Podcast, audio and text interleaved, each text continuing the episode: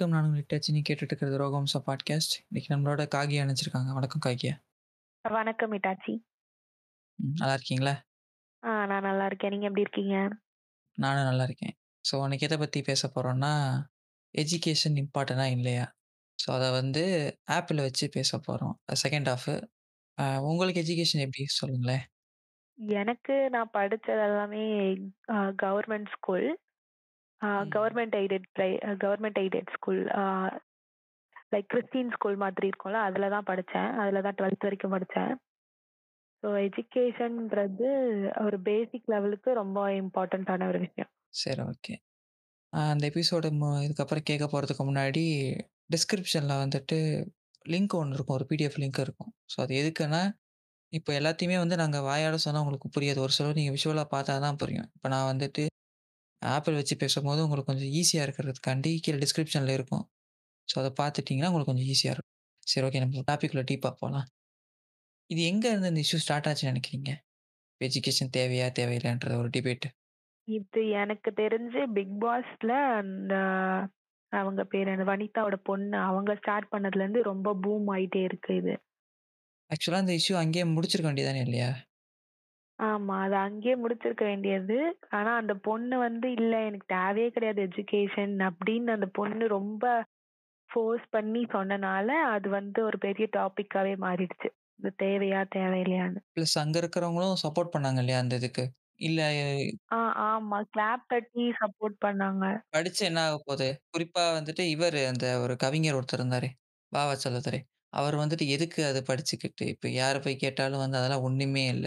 ஒண்ணுமே இல்லன்னு சொல்லிட்டு, ஒரு என்ன சொல்றது? ஒரு மிஸ் அ ஒரு தப்பான ஒரு கைடன்ஸ குடுத்து, அது வெளிய ப பப்ளிக் வரைக்கும் போய் ரொம்ப ரொம்ப தப்பா ரீச் ஆச்சு இல்லையா? ஆமா. அதுவும் இல்லாம அவர் வேற நான் வந்து ஸ்கூல் வேணான்னு நான் இப்ப போராட்டம் பண்ணிக்கிட்டு இருக்கேன் அப்படின்ற மாரி வேற சொல்லிட்டு இருந்தாரு.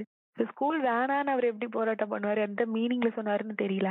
ஆனா வந்து நான் இது மாரி போராட்டம் பண்ணிட்டு இருக்கேன். அப்ப ஸ்கூல் இல்லாம எப்படி எல்லாரும் பேசிக் எஜுகேஷன் கத்துப்பாங்க? அவர் எந்த மைண்ட் செட்ல சொன்னாருன்னு தெரியல. அந்த ஆள் வந்துட்டு ரைட்டரா இருக்காரு. ரைட்டரா இருக்கும்போது அவருக்கு எஜுகேஷன் இம்பார்ட்டன்ட்னா என்னன்னு தெரியலையாங்க.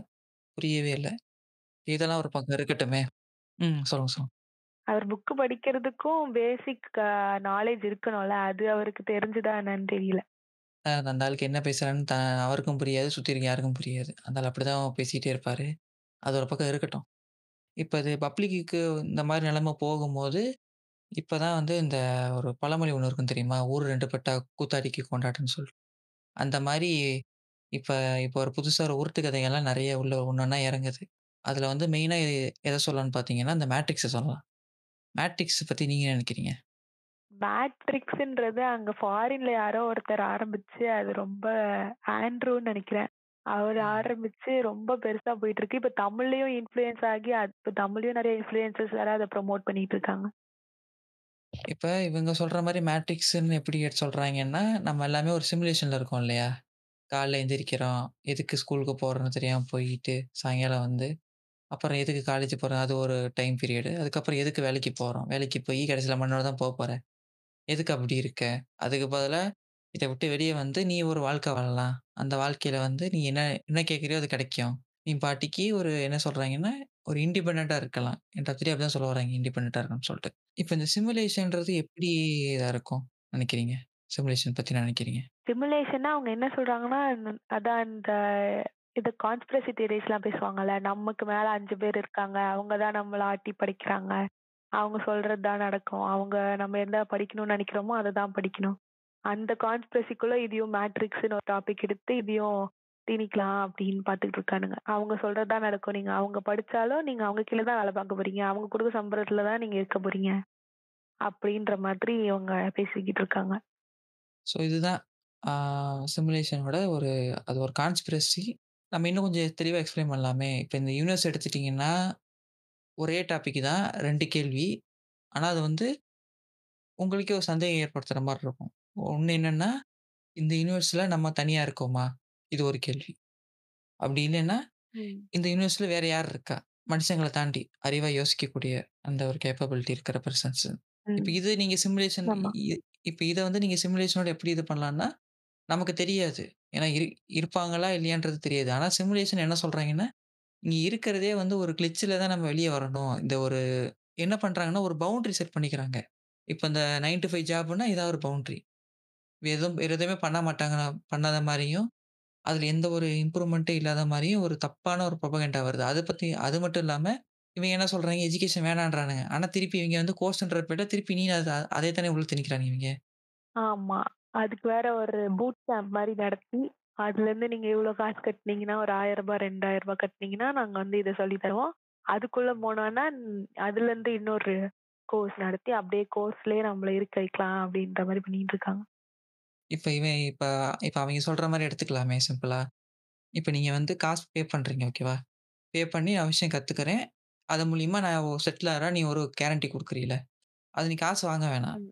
இப்போ நீ நீ தானே சொல்ற, நான் வந்து அ உனக்கு வந்து கோர்ஸ் படிச்சீன்னா போதும். நீ வந்து அந்த மேட்ரிக்ஸ் விட்டு வெளிய வந்துரலாம். அந்த கிளிட்ச்ச விட்டு வெளிய வந்துட்டு, நீ உனக்குன்னு ஒரு தனியா ஒரு இண்டிபெண்டன்ட் லைஃப் லீட் பண்ணலான்னு சொல்ட்டு.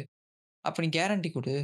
ஏன் கேரண்டி குடுக்க மாட்றாய்ங்க ஆமா. இப்ப நீ கேரண்டி குடுத்துட்டு, நீ கோர்ஸ் படிப்பா கேரண்டி அவங்களுக்கே ம். கிடையாதே. அவைங்களுக்கு கேரண்டி இருக்குல்ல. கோர்ஸ் வாங்குறனால அவங்களுக்கு ஒரு கேரண்டி இருக்குல்ல. காசு எப்படி இருந்தாலும் வந்துரும்னு சொல்ட்டு. என்ன ஒரு 10 பேருக்கு மொளகா ஆமா. அரைச்சா பத்தாது ஒரு 2 மாசம் ஓட்டுறதுக்கு. ஆமா. அதுவே போதும்.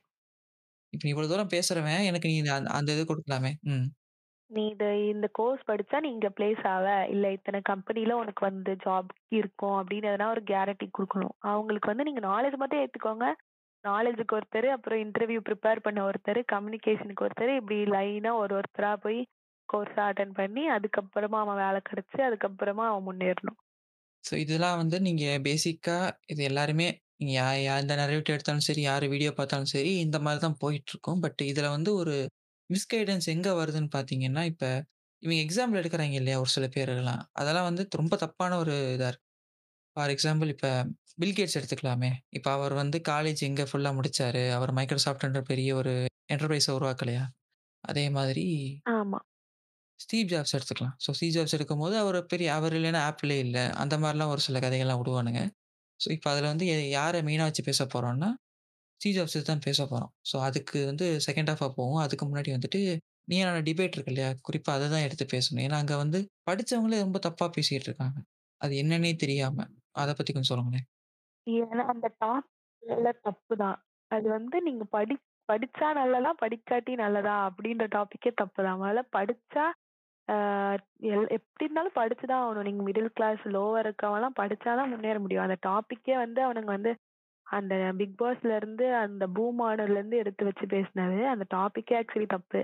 இதுல வந்து படிக்கக்கூடாதுன்னு சொல்லிட்டு படிச்சவங்களே நல்லா வேலைக்கு போய் சம்பாதிக்கிறவங்க வந்து படிக்கிறது வேஸ்ட்டு, ஸ்கூலுக்கு போறதே வேஸ்ட்டு அப்படி இப்படின்னு பேசிக்கிட்டு இருந்தாங்க. எம்பிஏ படிச்சதே வந்து நான் ஏதோ ஒரு இதனால தான் படிச்சேன். எனக்கு அதுல இன்ட்ரெஸ்ட்டே இல்லை ஆனா அதை வச்சு தான் நீங்க சம்பாதிக்கிறீங்க. அதை வச்சு தான் உங்க லைஃப் ஓடுது. பட் அது சொல்ல மாட்டேங்கிறாங்க. பட் படிக்கிறதே வேஸ்ட்டு அப்படின்ற மாதிரி பேசிக்கிட்டு இருக்காங்க.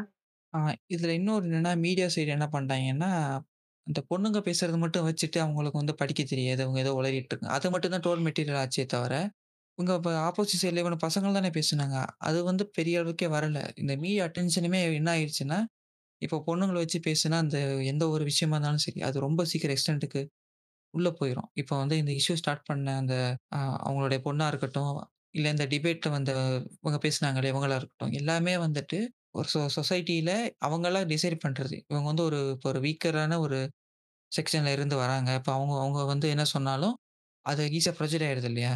ஆமா. ஏன்னா இப்ப இந்த எம்பிஏ படிச்சா எனக்கு தெ அ ஆனா இங்க பசங்கள பத்தி யாருமே பேசவே இல்லையே! ஆமா. ஏன்னா பசங்களும் பேசுனாங்க. பட் நீங்க கேர்ல்ஸ் பேசுனாங்கன்னு சொன்னா தானே, ஆமா பாரு இந்த பொண்ணு திமிரா பேசுது. படிப்பே வேணான்னு சொல்லுதுன்னு அப்படி ஒரு இது பண்ணி அத பாப்புலர் ஆக்கிக்க முடியும். அதனால இவனுங்க கேர்ல்ஸ் தான் வந்து ஃபோக்கஸ் பண்ணுவானுங்க மெயினா. அவங்க பேசினா ஈஸியா வந்து ரீச் ஆயிடும் அப்படின்னு சொல்லிட்டு. அதுதான் இங்க வந்து ஒரு இப்ப மீடியான்றது அந்த அந்த ஒரு பக்கம் இதா இருக்குது. இப்ப என்னன்னா, அது பொதுமக்கள்ல கொண்டு போம்போது, அவங் அவங்களுக்கு ரெஸ்பான்சிபிலிட்டி இருக்குல்ல. எத எடுத்து சொல்லணும்னு சொல்ட்டு. அவங்க என்னன்னா தலையாட்டி பொம்மை மாரி தலையாட்டிட்டு வந்துர்றாங்க. இவன் என்ன சொன்னாலும் சரி. இப்ப இங்க என்ன பிரச்சனை ஆகுதுன்னா, மாஸ் மீடியாவுக்கு போகவும், படிக்காதவங்களே என்ன நினைக்கிறாங்கன்னா, எதுக்கு படிக்க வச்சுக்கிட்டு? அதான் நம்ம வந்து ஓரளவுக்கு சம்பாதிக்கிறோம்ல. நம்ம ப பிள்ளைக்கு அதே சொல்லிக் குடுத்துரலாம். அவ லைஃப் லீட் பண்ணிட்டு தானே போறோம். எண்ட் ஆஃப் த டே காச சம்பாதிக்க போறோம். அது எப்படி சம்பாதிச்சா என்ன? அந்த தாட்டுக்கு வந்துர்றாங்க. ஆமா. இப்ப என்ன பண்ணிர்றாங்கன்னா, மனி மேக்கிங்கையும், காசு சம்பாதிக்கிறதையும் ஒரே ஸ்கேல் வச்சு பார்க்குறாங்க. மணி மேக்கிங் வேற. ஆனா நீங்க வந்து ஸ்கில்லு, நாலேட்ஜ் லேர்ன் பண்ணி அதுலருந்து நம்மளுக்கு என்ன பிடிக்குதோ அத பண்றது வேற. பட் இவங்க மணி மேக்கிங்லயே தான் குறியா இருக்காங்க. எப்படி காசு சம்பாதிக்க முடியும்? படிக்கலனாலும் சம்பாதிக்கலாம், படிச்சாலும் சம்பாதிக்கலாம். அதுக்கு நான் படிக்காமலே இருந்துட்டு போயிருவேன். நான் ஏதோ ஒரு பிசினஸ் பண்ணி நான் சம்பாரிச்சுக்கிறேன். லைஃப் ஸ்கில்ஸ்லாம் எனக்கு தேவையில்ல. அந்த மாதிரி பண்ணிக்கிட்டு இருக்காங்க. இன்னொரு விஷயம் என்னன்னா, இப்ப நீங்க அந்த இன் Instagram இன்ஃப்ளூயன்சர்ஸ் நம்ம பேசிட்டோம். ஸ்டார்ட்டிங்ல பேசினோம் இல்லையா? ஸோ அவங்க பொதுவா அப்ரோச் பண்ணும்போது பார்த்தீங்கன்னா, "நீ வா, நீ என்னடா பண்ற? நீ என்ன கிழிக்கிற?" அவங்க பேசுறதே வந்துட்டு, ஏதோ ஒரு ஒரு ஹராஸ் பண்ற மாரியே இருக்கும். பார்த்துருக்கீங்களா? அவங்க பேசுறத பார்த்தீங்கன்னா? ஆமா, ஆமா. அப்படிதான் இருக்கும். அவனுங்க வந்து நீங்கலாம் வந்து வேஸ்ட்டு. நாங்க மட்டும் தான் வந்து கிங்ஸு. நாங்க சொல்றது தான். நீங்கலாம் என்ன பண்றீங்க? நல்லா யாருக்கோ போய் 9 டூ 5 வேலை பார்க்குறீங்க. வந்து சாப்பிடுறீங்க, தூங்குறீங்க. நாங்க அப்படி கிடையாது. நாங்க இண்டிபெண்டன்ட்டா இருக்கோம். அவனுங்க அந்த அட்ராக்ட் பண்றதே இத வச்சுன்னா, நாங்க இண்டிபெண்டன்ட்டா இருக்கோம். நாங்க எங்களுக்கு புடிச்ச டைம்ல நாங்க வேலை பார்த்துப்போம். எங்களுக்கு பிடிச்ச டைம்ல நாங்க வெளியே சுத்தணும்னா சுத்திப்போம். எங்களோட டைம் எங்க கிட்ட இருக்கு. அப்படி சொல்லி தான் அவங்க அட்ராக்ட் பண்றதே. நிறைய இன்ஃபுளுசஸ் இப்ப அட்ராக்ட் பண்றதே எங் எங்க டைம் எங்க கிட்ட இருக்கு. டைம் தான் வேல்யூ. நீங்க உங்க டைம் இப்ப வேஸ்ட் பண்றீங்க. மத்தவங்களுக்கு கொடுத்து ஆனா அது வந்து உங்களோட டைம். நீங்க தான் அதை வந்து இது பண்ணிக்கணும். நீங்க தான் அதை எப்படி செலவு பண்ணணும், நீங்க தான் பார்க்கணும் அப்படின்னு பேசிட்டு இருக்காங்க. பட் அந்த டைமை கொடுத்து தான் நம்மளால வந்து காசை பை பண்ண முடியும்னு அந்த ஒரு நாலேஜ் பத்தி பேச மாட்டாங்க. சரி ஓகே. அவைங்க மெயினா சொல்றது என்னன்னா, இண்டிபெண்டன்ட். எப்படி சொல்லுவாங்கன்னா, "நான் வந்து இந்த கார்ல போறேன். என்கிட்ட ஐஃபோன் இருக்கு பாரு. என்கிட்ட வந்துட்டு அ பேங்க்ல இவ்வளோ பேலன்ஸ் இருக்கு. நான் வந்து இவ்வளோ ரொட்டேஷன் விடுறேன்." எனக்கு இது இதான் சொல்லிட்டு இருக்காய்ங்க. இது எல்லாமே வந்து எண்ட் ஆஃப் த டே வந்து ஒரு 9 டூ 5 போற ஒரு பெர்சனால தான் வருது. ஓகேவா? ஆமா. இப்ப இப்ப இந்த இதுல நம்ம ஒரே ஒரு விஷயத்த மட்டும் எடுத்து எக்ஸ்ப்ளைன் பண்ணலாமே. ம் இப்ப நீங்க ஓகே. ஜாப்ஸ பத்தி என்ன நெனைக்கிறீங்க சொல்லுங்க? உங்களோட பாயிண்ட் ஆஃப் வியூல ஸ்டீவ் ஜாப்ஸ்ன்றது யாரு? ஸ்டீவ் ஜாப்ஸ்ன்றது ஒரு நல்ல கம்பெனி பில்ட் பண்ணி, ஒரு நல்ல பொசிஷன்ல இருக்க ஒரு பிசினஸ் மேன். இப்ப நான் வந்து இவ்வளவு நேரம் நம்ம கான்வர்சேஷன் பண்ணியிருந்தோம் இல்லையா? எஜுகேஷன் எதுக்கு இம்பார்ட்டன்ட்ன்னு சொல்ட்டு. ஆமா. அத இன்னும் கொஞ்சம் நம்ம டீப்பா பார்க்க போறோம். ஸோ அதனால வந்து இப்ப எல்லாருமே லிசனர்ஸ் யாராவது கேட்டுட்டு இருந்தீங்கன்னா, பிடிஎஃப் ஓப்பன் பண்ணிக்கோங்க. இப்ப நம்ம அதுலருந்து ஸ்டார்ட் பண்ணிடலாம். சரி ஓகே. ஃபர்ஸ்ட் நம்ம எத பத்தி பார்க்க போறோம்னா, லேர்னிங் கர்வ். ஸோ லேர்னிங் கர்வ்ல வந்து. பார்த்தீங்கன்னா, மொத்தம் 3 ஸ்டேட் இருக்கு. ஒன்று வந்து பிளாங்க் ஸ்டேட்டு, செகண்ட் வந்து லேர்னிங் அட்வென்ச்சர், மூணாவது வந்து ரியல் லைஃப்ல எப்படி இம்பாக்ட் ஆகுது. இது மூணு தான் கான்செப்ட். இப்போ நம்ம ஃபிஃப்த் ஸ்டாண்டர்ட் வரைக்கும் படிச்ச எஜுகேஷன் எப்படி இருக்கும் பாயிண்ட் ஆஃப் வியூல? ஃபிஃப்த் ஸ்டாண்டர்ட் வரைக்கும் நம்மளுக்கு வந்து எதுக்கு இது படிக்கிறோன்றது தெரியாது. பட் எப்படி டைம் பார்க்கறது அதெல்லாம் சொல்லி தருவாங்க. அண்ட் மே, மந்த், வீக் அதெல்லாம் சொல்லி தருவாங்க. ஸோ அது நம்மளுக்கு கொஞ்சம் யூஸ் ஆகுதுன்னு தெரியும். நம்ம அதை வச்சு நம்ம பேரண்ட்ஸ் கிட்ட கிளாப் வாங்கிக்கலாம் சொன்னோன்னா பட் எதுக்காக நம்ம அதை படிக்கிறோன்றது நம்மளுக்கு அவ்வளவா நாலேட்ஜே இருக்காது. 5த் வரைக்கும். இப்ப வந்து ஃபர்ஸ்ட் இனிஷியல் எதுக்கு நம்ம ஸ்கூலுக்கு போறோம்? எதுக்கு நம்ம ஸ்கூலுக்கு போறோம்னு நெனைக்கிறீங்க? பேசிக் நம்ம எப்படி பேசுறோமோ, அது வந்து எதுக்கு பேசுறோம்? அ நம்ம படிக்கணும். நம்ம ஏதாச்சும் லெட்டர்ஸ் தெரிஞ்சுக்கணும்.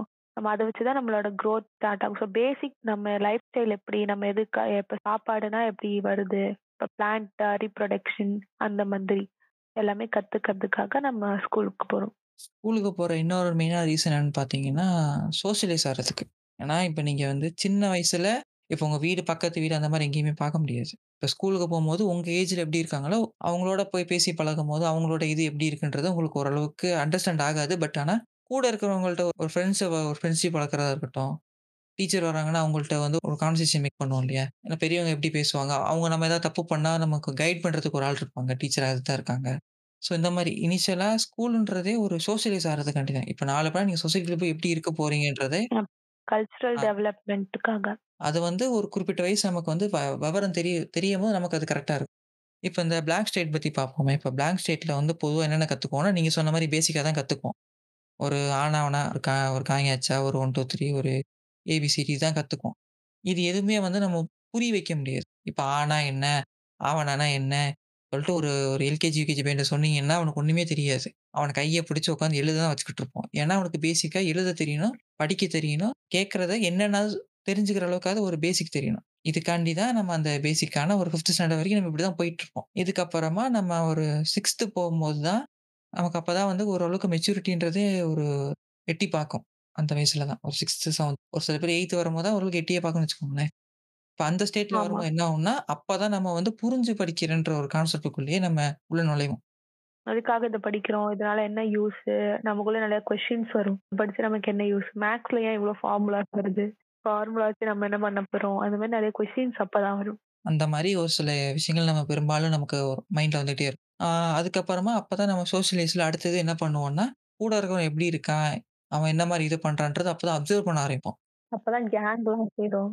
அ அப்பதான் கேங்கும் சேரும். அது நல்லது இருக்கு, கெட்டது இருக்கு. அது எல்லா ஸ்கூல்லயும் நடக்கிறது தான். உள்ள போய் சண்டை போடுறது எல்லாம். அப்பதான் நமக்கு வந்து ஃப்ரெண்ட்ஸ் நம்ம ஜோன் எதுன்னு நம்மளுக்கு தெரியும். நம்மளோட ஃப்ரெண்ட்ஸ் எப்படின்னு நம்ம புடிச்சு வச்சு அதுக்கப்புறமா என்ன ஆகும்னா, ஒரு 8த், 9த் போகும்போது, நமக்கு வந்து ஓரளவுக்கு விவரம் தெரிய ஆரம்பிச்சுரும். இது இது இப்படிதான் இருக்குது. அதுக்கப்புறம் தான் நம்ம ஸ்கூலையும் தாண்டி வெளிய இருக்கிற சொசைட்டி அப்பதான் நம்ம பார்க்க ஆரம்பிப்போம். இப்ப நம்ம படிக்கிறனால நமக்கு என்ன மாரி ஒரு இது இருக்குன்றது அப்பதான் நமக்கு தெரிய ஆரம்பிக்கும். ரோட்ல போறப்ப அப்பதான் நம்ம பார்ப்போம். இவங்க ஏன் இப்படி இருக்காங்கன்ற ஒரு தாட் ப்ராசஸே உங்களுக்கு கொஞ்சம் லேட்டா தான் வரும். சின்ன வயசுல பார்க்கும்போது ஏன் இப்படி இருக்காங்கன்னு நீங்க கேட்டு வார்த்தையில போயிருவீங்க. ஆனா, ஒரு குறிப்பிட்ட வயசுக்கு அப்புறம் தான் அவங்க ஏன் இந்த மாரி இருக்காங்கன்றது உங்களுக்கு ஒரு ரியலைசேஷன் வரும். ஆமா. இவங்க இதனால தான் இப்படி இருக்காங்க. நம்ம அந்த மாரி இருக்கக்கூடாது. ஓரளவுக்கு டிசிப்ளினா இருந்தா தான் ஓரளவுக்கு முன்னேற முடியும். டிசிப்ளினா எப்படி சொல்றேன்னா, கெட்ட பழக்கம் எதுவுமே இல்லாம ஓரளவுக்கு அதோட இம்பாக்ட் என்னன்றது நமக்கு அப்பதான் புரிய ஆரம்பிக்கும். அதே மாரி நம்ம ஸ்டடி மெட்டீரியல்ஸும் அப்பதான் நமக்கு வந்து இது பண்ணுவாங்க. இப்ப வந்து டூ நாட் ஸ்மோக்ன்றத நம்ம ஒரு 5த் ஸ்டாண்டர்ட் வரைக்கும் சும்மா ஒரு வார்த்தையில ஏதோ ஒரு 2 மார்க் 5 மார்க் மாரி எழுதி குடுத்துட்டு வந்துருவோம். ஆனா, அதோட இம்பாக்ட் என்னன்றதே உங்களுக்கு ஒரு 9த், 10த் வரும்போது தான் நீங்க சொசைட்டில கண்கூடா நீங்க பார்த்து புரிஞ்சுக்கிற வயசு. இல்ல நம்ம வந்து படிக்கிறது தான் வந்து உங்களுக்கு நல்லா மண்டையில நிக்கும். எதுக்காக படிக்கிறோம்னு புரிஞ்சு படிக்கும்போது நம்மளுக்கு அந்த பேசிக் நல்லா ஸ்ட்ராங்கா இருக்கும். இன்னொரு விஷயம் என்னன்னா, நம்ம 9த், 10த் போம்போது மேத்ஸ்ல பார்த்தீங்கன்னா, டிக்னாமெட்ரின்னு சொல்லிட்டு ஒரு விஷயம் ஒண்ணு வரும். பார்த்துருக்கீங்களா? ஆ பார்த்தாச்சு. சைன் தீட்டா, காஸ் தீட்டான்னு. ஆமா. நம்ம படிக்கும்போது நம்ம யாருக்குமே வந்து புரியாது. என்ன சொல்ல வராங்க? ஏது சொல்ல வராங்கன்னு சொல்லிட்டு. ஆனா, அதிலேயே வந்துட்டு இந்த அப்ளிகேஷன்ஸ் ஆஃப் டிக்னாமெட்ரின்னு சொல்லிட்டு தனியா ஒரு செக்ஷன் இருக்கும். அதுல வந்து என்னன்னு பார்த்தீங்கன்னா, எங்கெங்க ஒரு எக்ஸாம்பிள் ப்ராப்ளம்லாம் குடுப்பாங்க. ஒரு லேடரா ப்ராப்ளம் குடுப்பானுங்க. வேற ஸ்டார் வந்து இத்தன மணிக்கு இங்க இருந்துச்சு. இங்க இத்தன மணிக்கு மாறி இருக்கு. அப்பன்னா இது எவ்வளோ டிஸ்டன்ஸ் இருக்கு? இந்த மாரி ஒரு சில கேள்விகள்லாம் இருக்கு இல்லையா? ஆமா. அதுல எனக்கே கன்ஃப்யூஷனா இருக்கும். ஆ அது எல்லாருக்குமே வந்து அந்த வயசுல கன்ஃப்யூஷனா தான் இருந்திருக்கும். ஆனா உண்மை என்னன்னா, உங்களுக்கான அப்ளிகேஷன் எங்க ஒர்க் ஆகுதுன்றதே புக்லயே இருக்குது. இதுவே நெறைய பேர் யாரும் நோட்டீஸ் பண்ணியிருக்க மாட்டோம். எனக்கே தெரியாது இதுவரைக்கும் எதுக்கு நம்ம அந்த ஃப ஃபார்முலாஸ் படிக்கிறோம், எதுக்கு அத படிக்கிறோம்னே எனக்கு இதுவரைக்கும் தெரியாது. ஆனா அதிலேயே வந்து அப்ளிகேஷன் குடுத்துருப்போம். அதே மாரி இந்த ஷேப்ஸ் இருக்கு இல்லையா? இப்ப வந்து area of the circle, triangle அதுக்கப்புறமா இதோட ஆமா. பெரிமீட்டர் என்ன இது ரேடியேஷன் இது எல்லாமே வந்துட்டு அவன் ரியல் லைஃப் ப்ராப்ளமாவே கொடுத்துருப்பான் நம்ம என்ன பண்ணால் வெறும் நம்பர்ஸ் எடுத்துட்டு இது ஸ்கொயரா, ரெக்டாங்கிளாக மட்டும் பார்த்து டக்கு டக்குன்னு ப்ராப்ளம் போட்டு முடிச்சிருப்போமே தவிர, அது என்ன ப்ராப்ளம்? என்ன சொல்ல வரான்? நம்ம என்ன பண்ணணும்? அந்த தாட் ப்ராசஸே நம்ம போயிருக்க மாட்டோம். புரிஞ்சு படிச்சிருந்தாலுமே. ஃபார்முலா யாருமே ஆல்மோஸ்ட் யாரும் புரிஞ்சு படிச்சிருக்க மாட்டாங்க. இப்போ புக்கோட ஸ்டார்டிங்லேயே உங்களுக்கு என்ன இருக்குன்னா இந்த ஃபார்முலா எப்படி வந்துச்சுன்னு சொல்லி காமிச்சிருப்பான். ஆனால் அந்த ஒரு மூணு பக்கத்தை வந்து ஸ்கூல் டீச்சர்ஸும் விட்டுருவானுங்க. படிக்கிற நம்மளும் விட்டுருவோம். ஆமா. டீச்சர்ஸ் அது எதுக்குன்னே சொல்ல மாட்டாங்க. இதுக்கு இதான் ப்ராப்ளம். இதுக்கு நீங்க சொல்யூஷன் கண்டுபிடிக்கணும். அதான் இது என்ன ப்ராப்ளம்? அத நீங்க கொஞ்சம் டீட்டெயிலா படிங்கன்னே சொல்ல மாட்டாங்க. சொல்யூஷன் கண்டுபிடிக்கணும். இத இது இந்த ஃபார்முலா வச்சு போட்டா இது சொல்யூஷன் வந்துரும். அவ்வளோதான். சரி ஓகே. இப்ப இதுவரைக்கும் நம்ம 10த் வரைக்கும் பார்த்துட்டோம் இல்லையா? இதுதான் வந்து அந்த இன்டெலெக்சுவல் குரோத்ன்றது. இப்ப நீ 5த் வரைக்கும் படிச்சத 10த் வரைக்கும் அங்கங்க அப்ளை பண்ணி ஓரளவுக்கு நம்ம ஒரு ஸ்டேட் வந்தாச்சு. இதுக்கப்புறமா இனிமே நீங்க எதுவும் புதுசா எதுவும் படிக்க போறது கிடையாது. நீங்க 10த் வரைக்கும் Tamil, language, English, maths, science, social science, computer இருக்கும். ஆ கம்ப்யூட்டர் சயன்ஸ் இருக்கும். இந்த மாரி இது இருக்கும். இப்ப வந்துட்டு நான் 10த் வரைக்கும் நான் படிச்சுட்டேன். இப்ப +1, +2 போம்போது, இப்ப தான் நம்ம என்ன பண்ணுவோம்னா, நமக்கு என்ன வருதுன்றதே ஒரு ரியலைசேஷன் ஃபர்ஸ்ட் ஸ்டேஜ்க்கு வருவோம். எப்படின்னா, நம்ம குரூப் எடுக்கிறதா இருக்கட்டும். இப்ப நான் படிச்சது கம்ப்யூட்டர் சயன்ஸ். நீங்க என்ன பயாலஜியா? நான் படிச்சது காமர்ஸ். எனக்கு சயின்ஸ் பிடிக்கும். ஆனா மேத்ஸ் இருக்கனால சயின்ஸ் வேணான்னு சொல்லிட்டு காமர்ஸ் எடுத்தாச்சு. காமர்ஸ்ல மேத்ஸ் இருக்காதா? காமர்ஸ்ல அக்கவுண்ட்ஸ் இருக்கும். அது கூட எனக்கு பிடிக்காது தான். பட் மேத்ஸ் பார்க்கும்போது அக்கவுண்ட்ஸ் பரவால்ல. அதுவும் மேத்ஸ் தான். அதுவும் மேத்ஸ் தான். பட் மே மேத்ஸ் ஃபார்முலா பார்க்கும்போது அக்கவுண்ட்ஸ் கொஞ்சம் பரவாயில்லன்ற மாதிரி இருக்கும். ஏன்னா மேத்ஸ் தான் நம்மளுக்கு புரியாது எதுக்குன்னு. அக்கவுண்ட்ஸ்னா கணக்கு. சரி கடையில இவங்க இத போடுறாங்க. இது bad debts, good debts, asset liability அது மாதிரி இருந்தா கொஞ்சம் புரியும் அப்படின்றனால அத எடுத்தாச்சு. மேத்ஸ் அந்த ஃபார்முலா பார்த்தாலே அலர்ஜியா இருக்கவங்க அக்கவுண்ட்ஸ் வேற சப்ஜெக்ட் எதுவுமே கிடையாதே. வேற எங்களுக்கு ஆல்டர்னேட்டிவ் கிடையாதே. மேத்ஸே இல்லாம ஒண்ணு எதுனா இருக்கா என்ன? பியூர் சயின்ஸ் தானே இருக்கு. வந்து நல்லா மார்க் எடுத்திருக்கணும். அப்பதான் தருவாங்க. இல்லன்னா தரமாட்டாங்க. இப்போ நம்ம வந்து ஒரு குரூப் எடுத்துட்டோம் இல்லையா? ஒரு குரூப் எடுத்து ஒரு 2 வருஷம் படிக்கிறோம். பாஸ் ஆயிட்டோம். பாஸ் ஆயிட்டு, இப்போ தான் நம்ம என்ன பண்ணுவோம்னா, இன்னும் நம்ம ஸ்பெசிஃபிக்கா ஒரு டொமைன சூஸ் பண்ணுவோம். இல்லையா? ஆமா, இப்ப ஆமா, நீங்க டெ இப்ப 10த் வரைக்கும் 5 சப்ஜெக்ட் நான் படிச்சேன். இப்ப அந்த 5லருந்து நான் குறிப்பிட்ட ஒரு டொமைன் எடுத்துட்டேன். ஒரு சில பேர் சயன்ஸ் எடுப்பாங்க, ஒரு சிலர் ஆர்ட்ஸ் எடுப்பாங்க. அந்த மாரி எடுத்துட்டு, ஆமா. இப்ப நம்ம என்ன பண்றோம்னா, காலேஜ் வந்துட்டோம். இப்ப காலேஜ் போம்போது, இப்ப அதுல ஸ்பெசிஃபிக்கா நான் என்ன எடுக்க போறேன்? எடுக்கும்போது நான் இன்ஜினியரிங் எடுத்தேன். நீங்க என்ன எடுத்தீங்க? நான் பிகாம் தான். ஏன்னா ஆர்ட்ஸ், காமர்ஸ் படிச்சா முக்காவாசி பேர் பிகாம் தான். ஆ நீங்க வந்து அதிலேயே இத போயிட்டீங்க. கரெக்ட்டா எடுத்து புடிச்சு போயாச்சு. இப்ப நீங்க ஸ்பெசிஃபிக்கா ஒரு இது எடுத்தாச்சு. அத வச்சு 3 வருஷம், 4 வருஷம், 5 வருஷம் அவங்கவங்க இது பொறுத்து. அ யுஜி கோர்ஸ் பொறுத்து. ஸோ யுஜி கோர்ஸ் முடிச்சுட்டு, இதுக்கப்புறமா நம்ம வந்து என்ன பண்ணுவோம்னா, பிஜி பண்ணுவாங்க ஒரு சில பேரு. வேலைக்கு போவோம். ஆ வேலைக்கு போவோம். அதுதான் வந்து 3 ஸ்டேஜ். இப்ப நம்ம இவ்வளோ தூரம் பார்த்தோம் இல்லையா? எக்ஸாம்பிள் எப்படி எடுத்துக்கலாம்னா, அடுத்த பேஜ் எப்படி இருக்கும்னா, இப்ப நீங்க குகையில வரைவாங்க பார்த்துருக்கீங்களா? அந்த காலத்துல குகை மனுஷன்லாம் வரைஞ்சிருப்பாங்க தெரியுமா? ஒரு ஆடு மாடுன்ற மாரி. ஆமா. அதுவே வந்து ஒவ்வொரு காலகட்டத்தில மாற, மாற, மாற எழுத்தோட வடிவம் வந்து மாறியிருக்கும். அ எழுத்து வந்து அதுல இருக்க நெறைய இது இருக்கும். சுழிச்சு சுழிச்சு இருக்கும். லைட்டா ஒரு கீறலு, ஒரு சி மாதிரி அந்த மாரி குட்டி குட்டியா இருக்கிறது. அப்புறம் மாறி மாறி பெருசாகி இப்போ வேர்ட்ஸு, சென்டென்ஸ் அது மாரி ஃபார்ம் ஆயிடும். நீங்க சிம்பிளா சொல்ட்டீங்க. ஆக்சுவலா வந்து அதோட ஹிஸ்டரியே வந்து பார்த்தீங்கன்னா, 2ஆ பிரிக்கலாம். ஃபார் எக்ஸாம்பிள் இப்ப நான் இங்க இப்ப லேர்னிங்க வச்சு பிரிச்சோம் இல்லையா? அதோட எக்ஸாம்பிளா நம்ம வந்து எமோஜி எடுத்துக்கலாமே. இப்ப நீங்க யூஸ் பண்ற எமோஜி. மொபைல்ல யூஸ் பண்ற ஓகே. எமோஜிய வந்துட்டு கிட்டத்தட்ட ஒரு 4000 வருஷம் டிராவல் இருக்கு. எப்படி சொல்றேன்னா, ஓகே. இனிஷியலா கேவ்ல ஒரு பெயிண்டிங் இருந்துச்சு. First stage. ம். அதுக்கப்புறமா கரெக்ட்டான ஃபார்ம்ல எங்க இருந்துச்சுன்னா, எகிப்துல இருக்காங்க இல்லையா? அவங்களோட ஆமா. ரைட்டிங் ஸ்கிரிப்ட் வந்து எப்படி இருக்கும்னா, ஹைரோகிலிப்ஸ்ன்னு சொல்லுவாங்க. ஓகே. இது அப்படி இருந்துச்சு. அது ஒரு குறிப்பிட்ட ஒரு ஆ 1000, 1500 வருஷத்துக்கு அப்புறம் எப்படி ஆகுதுன்னா, அ ஃபர்ஸ்ட் ஃபர்ஸ்ட்டா என்ன பண்றாங்கன்னா, பிரிண்டிங் பிரஸ்ன்ற ஒரு கான்செப்ட் வருது. அ ஃபர்ஸ்ட் ஃபர்ஸ்ட் பைபிள பிரிண்ட் பண்றாங்க. பிரிண்ட் பண்ணும்போது அது லார்ஜ் ஸ்கேல்ல பிரிண்ட் பண்ணி அது ஒரு பக்கம் போயிட்டு இருக்கு.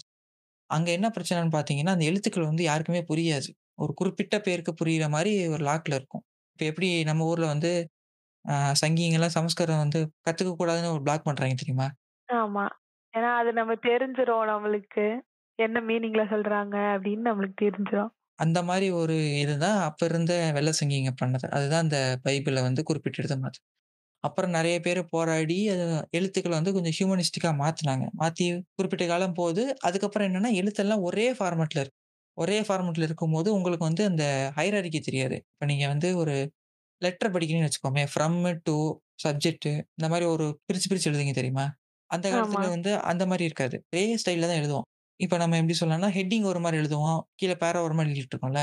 அந்த மாரி டைப். வந்து எப்ப வந்துச்சுன்னா, நியூஸ் பேப்பர் எப்ப பிரிண்ட் பண்ண ஆரம்பிச்சாங்களோ, அப்பதான் ஃபர்ஸ்ட் ஃபர்ஸ்ட் வருது. அதுக்கு முன்னாடி அந்த மாரி கான்செப்ட் கிடையாது. ஓகே. ஹெட்டிங் இது இதான் வந்து கேட்சியா இருக்கணும். இதான் மெயினு. அது கீழ இது எலாபரேட் பண்ணி நாங்க குடுக்குறோம். அந்த மாதிரி. இப்ப நியூஸ் பேப்பர் வரும்போது என்ன பிரச்சனைன்னு பார்த்தீங்கன்னா, உங்களால வந்து எழுத்தெல்லாம் வந்து என்ன பண்ணுவாங்கன்னா, இங்க்ல ஒரு இரும்பு ராடு இருக்கும். அந்த ராடோட முனையில வந்து ஒவ்வொரு லெட்டரா இருக்கும். அத வந்து இப்ப ஒரு இங்க்ல பிரஸ் பண்ணி பிரிண்டிங் பிரஸ் இருக்கு இல்லையா? அந்த கான்செப்ட்ல நியூஸ் பேப்பர் இனிஷியலா ஸ்டார்ட் பண்ணாங்க. என்ன பிரச்சனைன்னா, நியூஸ் வந்து சீக்கிரம் கொண்டு போய் சேர்க்க முடியல. ரொம்ப கஷ்டமா இருந்துச்சு. அப்போ கொண்டு போய் சேர்க்கறதுக்கு வந்து ஒரு ஏன்னா நீங்க வந்து ஒவ்வொரு பெருசா ப பிரிண்ட் பண்ணி, பிரிண்ட் பண்ணி, பிரிண்ட் பண்ணி அது ஒவ்வொரு பேஜ் வர்றதுக்கு ரொம்ப டைம் ஆகும். அப்பம்போது என்ன ஆமா, பண்ணாங்கன்னா, நமக்கு வந்து டக்கு டக்குன்னு பிரிண்ட் பண்ணணும். பிரிண்டிங் பிரஸ் அதுக்கேத்த மாரி ஸ்பீடு கொண்டாந்துடலாம். ஆனா அதுக்கான ரெஃபரன்ஸ் லெட்டர் ரைட்டிங் வேணும்ல. அதுக்காண்டி வரும்போது. தான் அந்த ஹோல் சிஸ்டமே வந்து டைப்ரைட்டர்ன்ற ஒரு கான்செப்ட் வருது. இப்ப இந்த டைப்ரைட்டர நீங்க எடுத்துக்கிட்டீங்கன்னா, டைப்ரைட்டருக்கு முன்னாடி எப்படி இருந்துச்சு? அதுக்கப்புறம் எப்படி இருந்துச்சு? சிம்பிளா சொல்லலாம்னா, டைப்ரைட்டருக்கு முன். ஆ டைப்ரைட்டருக்கு முன்னாடி ஒரு 4000 வருஷம் ஹிஸ்டரி. இதுவரைக்கும் நான் சொன்னது உங்களுக்கு. அதுக்கப்புறமா ஒரு. எத்தன வருஷம் உங்களுக்கு அந்த 400 ஓ 1000 வருஷம். ஆ 200 வருஷம் தான் ஆச்சு. 200 ஆ அதான் நெனச்சேன். இப்ப இந்த எக்ஸாம்பிள்ல எப்படி சொல்ல வரேன்னா, இப்ப நீங்க 4000 வருஷம் நீங்க இருந்த ஒரு ஒரு குரோத்த வாழ்க்கை முறையும். டைப்ரைட்டருக்கு அப்புறம் ஒரு 2 ஒரு அரவுண்ட் 200 இயர்ஸ்லயே கொண்டு வர முடிஞ்சுச்சு. எப்படின்னா, வெப்ல வந்துச்சு. அதுக்கப்புறம் இன்டர்நெட் கண்டுபிடிக்கிறாங்க. அங்க வந்து வெப்சைட் ஒண்ணு உருவாகுது. கம்ப்யூட்டர் வந்துருச்சு. கம்ப்யூட்டர் வந்தோனே டோட்டலா அப்சைட் டவுன் ஆயிடுச்சு லைஃப். அதுக்கப்புறமா அதுல டைப்போகிராஃபி ஒரு மாரி வித்தியாசமா இருக்கும். அதுக்கப்புறமா மொபைல் எஸ்எம்எஸ் வந்துச்சு. இப்போ மொபைல்ல டைப் பண்ண கஷ்டமா இருக்கிற போய் தான் எமோஜின்ற ஒரு கான்செப்ட் வந்துச்சு. ஓகே. இப்ப நீங்க சொல்லி தான் எனக்கு தெரியுது. எமோஜி வந்து டைப்பிங் கஷ்டனால தான் எமோஜி வந்திருக்குன்னு. அதனால வந்தது. இப்ப அதே தான். இப்ப சிம்பிளா என்னன்னா, அப்ரோச் எடுக்கலாம்னா, ஹியூமன் டச்ன்னு ஒரு விஷயம் இருக்குது. எந்த ஒரு விஷயமா இருந்தாலும் அது ஹியூமன் டச் இருந்துச்சுன்னா, அது உங்களுக்கு ரொம்ப பெர்சனலா படும். ஃபார் எக்ஸாம்பிள் இப்ப நீங்க ஆமா. வந்து டைப் பண்ணி மெசேஜ் கன்வே பண்ணாலும் டிஜிட்டல்ல, நீங்க கையில கைப்பட லெட்டரா எழுதி குடுக்கும்போது, அதோட இம்பாக்ட்ன்றது வேற மாரி இருக்கும். ஆமா. எமோஷன்ல அவங்க எழுதியிருக்காங்கன்னு அந்த எழுத்த வச்சு நம்ம கண்டுபிடிச்சிடலாம். அதே மாதிரி தான் சிமிலரா இப்ப ஹியூமன் வந்து இது இந்த கான்செப்ட் எப்படி எடுத்துக்கலாம்னா, ஹிஸ்டரி வந்து ரிப்பீட் ஆகும்னு சொல்லுவாங்க. இப்ப நான் ஆல்ரெடி சொன்னேன் இல்லையா? எகிப்தில ஹைரோகிளிப்ஸ் வந்து அந்த ஒரு பிக்சரைசேஷன். அதே பிக்சரைசேஷன் தான் இப்ப நீங்க பார்க்குற எமோஜியோட இன்ஸ்பிரேஷனே அங்கிருந்து ட்ராவல் ஆயி வர்றது தான். சிமிலர். ஒரு ஹாஃப்லேருந்து இன்னொரு ஹாஃப்க்கு வர்றது. அந்த டக்குல இருந்து அந்த வேவ். ஆ இப்போ உங்களுக்கு எக்ஸாம்பிளா பார்த்தீங்கன்னா, அந்த பேர்டு, வேவ்னு குடுத்துருக்கு. அது எகிப்தில. ஆமா. இப்ப அந்த டைப்ரைட்டருக்கு முன்னாடி அந்த அப்ப அந்த எகிப்தில அப்படி பண்ணாங்க. இப்ப டைப்ரைட்டருக்கு அப்புறமா நம்ம திருப்பி என்ன பண்றோம்னா, அகைன் அதே சிஸ்டம் தான் திருப்பி அடாப்ட் பண்றோம். இங்க ஒவ்வொரு காலகட்டத்திலயுமே வந்து கிட்டத்தட்ட அதே தான். இப்ப எப்படி வரைஞ்சு ஒரு எக்ஸ்பிரஷன கிரியேட் பண்ணாங்களோ, அதே எக்ஸ்பிரஷன இப்ப நம்ம எமோஜி வழியா குடுத்துட்டு இருக்கோம். இப்ப அத தாண்டி இப்ப வந்து என்ன பண்றோம், நமக்குன்னு ஒரு அவதார் கிரியேட் பண்றோம் இல்லையா? அது வந்து கிட்டத்தட்ட ஸ்டோன் கேவ் பெயிண்டிங் மாரி தான். இப்ப அங்க எப்படி ரெப்ரசன்ட் பண்ணியிருப்பாங்க. ஒரு கூட்டத்தில 4, 5 பேர் இருக்காங்க. 4, 5 அ மனுஷன் மாரி போட்டுட்டு, ஆடு மாடுலாம் போட்டு ரெப்ரசன்ட் பண்ணியிருப்பாங்கல்ல. இப்ப அதே மாரி தான் நம்ம டிஜிட்டல்ல வந்து இந்த மெட்டா வேர்ல்ட் இருக்கு இல்லையா? இப்ப இது Facebookஓட இப்ப லான்ச் பண்ணியிருக்காங்க தெரியுமா? மெட்டா Instagramல அவதார் கிரியேட் பண்ணுவீங்க தெரியுமா? உங்களுக்குன்னு சொல்லிட்டு ஒரு அவதார். ஆமா. அதே கான்செப்ட் தான் அப்ப இருந்த கேவ் பெயிண்டிங் தான் இப்ப இருக்கிற இந்த Instagram அவதாரும். சிமிலர் ஹிஸ்டரி எப்பயுமே ஒரு இடத்த ரிப்பீட் பண்ணிட்டே தான் இருக்கும். அந்த காலத்தில கோயிலுக்குள்ள உட்கார்ந்துட்டு உங்களுக்கு படிக்க வேணாம்னு ஒரு சில பேர் சொன்னானுங்க. இப்போ அதே இது வந்து இன்டர்நெட்ல உட்கார்ந்துட்டு நீங்க படிக்க வேணாம்னு சொல்றாங்க. அகைன் திருப்பி. ரிப்பீட் ஆயிட்டே தான் இருக்கும். புரியுதா? இதே தான். ஆமா, ஆமா. ஆ இப்ப இது எல்லாத்துக்குமே ஒரு த்ரெஷோல்ட் வேணும். இப்ப இந்த நான் எடுத்தது வந்து எப்படின்னா, நீங்க கம்யூனிகேட் பண்றதுக்கு லெட்டர் யூஸ் பண்றது அந்த வேர்டே வந்துட்டு ஒரு 4000 வருஷம் ஒரு ஜர்னிய ஒரு டைப்ரைட்டர்ன்றது ஒரு 200 வருஷமா குறைஞ்சிருக்குல்ல. ஆமா. அதே மாரி தான். நீங்க 10த் வரைக்கும் படிச்சத நீங்க பிளஸ் 1, பிளஸ் 2 அப் அப்படியே ரொம்ப நே நேரோ டவுன் பண்ணி கரெக்ட்டா ஒரு பாத்வே எடுக்கிறீங்க தெரியுமா? அதுக்கு ஒரு டைம் ஆமா. வேணும். அந்த டைம் வேணும்னா நீங்க ஸ்கூல் போனா தான் உங்களுக்கான அந்த ஒரு இதுவே வரும். ஏன்னா நீங்க என்னன்னு தெரியாம நீங்க எப்படி நீங்க ஒமிட் பண்ணுவீங்க ஒரு விஷயத்த? ஆ என்னன்னு தெரிஞ்சு, ஓகே இது நம்மளுக்கு வராது, இது நம்மளுக்கு வரும், இது நம்மளுக்கு ரொம்ப புடிச்சிருக்கு. நம்ம இதே நம்ம பர்ஸ்யூ பண்ணலாம் அப்படின்னு நம்மளால தெரிஞ்சு தான் பண்ண முடியும். நீ எதுவுமே படிக்காம பேசிக்கே தெரியாம, இல்ல எனக்கு எதுவுமே பிடிக்காது அப்படின்னு நீங்க எப்படி சொல்ல முடியும்? இப்ப நீங்க அடுத்த இது பேஜ் பார்த்தீங்கன்னா, எல்லாரும் 1, 2, 3 தானே எண்ணுவாங்க. நான் ஏன் 1, 3, 2 போட்டேன்னா, அதுக்கு ஒரு காரணம் இருக்கு. என்னன்னா, இப்ப நீங்க உங்களுக்கு ஒரு விஷயம் ஒண்ணு பார்க்குறீங்க. அத பத்தி ஓகே. 2, 2 செட் ஆஃப் பீப்பிள்ஸ் கரெக்ட்டான ஒப்பீனியன் வைப்பாங்க. என்னன்னா, ஒருத்தருக்கு எல்லாமே தெரிஞ்சிருக்கும். இன்னொருத்தருக்கு எதுவுமே தெரியாது. ஆமா, ஆமா, அப்ப வந்து அந்த கர்வ் எடுத்துட்டீங்கன்னா, இனிஷியலா நீங்க உங்களுக்கு எதுவுமே தெரியாது. 1. 3வது ரியல் ஆமா, லைஃப் எக்ஸ்பீரியன்ஸ் வரும்போது உங்களுக்கு எல்லாம் தெரிஞ்சிருக்கும் 3. இந்த 2 ஸ்டேஜ விட்டுருங்க. ஏன்னா, இவங்க 2 பேருமே வந்துட்டு அந்த விஷயத்துல கரெக்ட்டா இருக்காங்க. எனக்கு தெரியும், எனக்கு இது தெரியாது. ஆனா நடுவுல இந்த ஸ்ட் ஸ்டேஜ் 2 இருக்கு இல்லையா? அதுதான் ரொம்ப குழப்பமான விஷயம். ஆமா. அவங்களுக்கு தான் பாதி தெரிஞ்சு, பாதி தெரியாம இருக்கும். அது என்னன்னே தெரியாது. ஆனா அப்ரோச் பண்ணிருவாங்க. அதுக்கப்புறமா தான் அது என்னன்றது ஒண்ணு அடிபட்டு கத்துக்குவாங்க, இல்ல கத்துக்காம போவாங்க. அந்த ஒரு இடம் மட்டும் தான் வந்துட்டு கிளிஃப் அது என்ன சொல்றது? ஒரு பூனை நிக்கிற மாரி, ஒரு சுவத்து மேல நிக்கிற மாரி. அது இங்கிட்டும் தாவும், அங்கிட்டும் தாவும். அந்த மாரி ஸ்டேஜ் தான் அந்த ஸ்டேஜ் 2ல இருக்கிறது. கன்ஃப்யூஸ். ஸ்டேட்லயே இருப்பாங்க. கிட்டத்தட்ட அப்படிதான். ஸோ அந்த இப்ப நம்ம இப்ப ஸ்கூல்ல படிக்கும்போது கன்ஃப்யூஸா தான் இருப்போம். இது ஏன் படிச்சோம்னு நமக்கு தெரியாது. ஆமா, அது காலேஜ் போகும்போது சுத்தம். அது இன்ஜினியரிங் எடுத்தா, அது தப்பாவே எடுத்துக்கிறானுங்க. இன்ஜினியரிங் எப்படி சொல்றது? இந்த ஒரு ஒரு சில 3, 4 படப்பேர வச்சு இப்ப ஒரு சில படங்கள்லாம் வந்து தப்பா ப்ரொஜெக்ட் பண்ணிருச்சு. காலேஜ் வந்து இப்படிதான் இருக்கும். காலேஜ்ன்றது ஒரு சொர்க்க பூமி. அங்க போனீங்கன்னா, அ ஆ நல்லா சுத்திக்கிட்டு இனிது இனிது. அவைங்கலாம் வெட்டணும் மொதல்ல.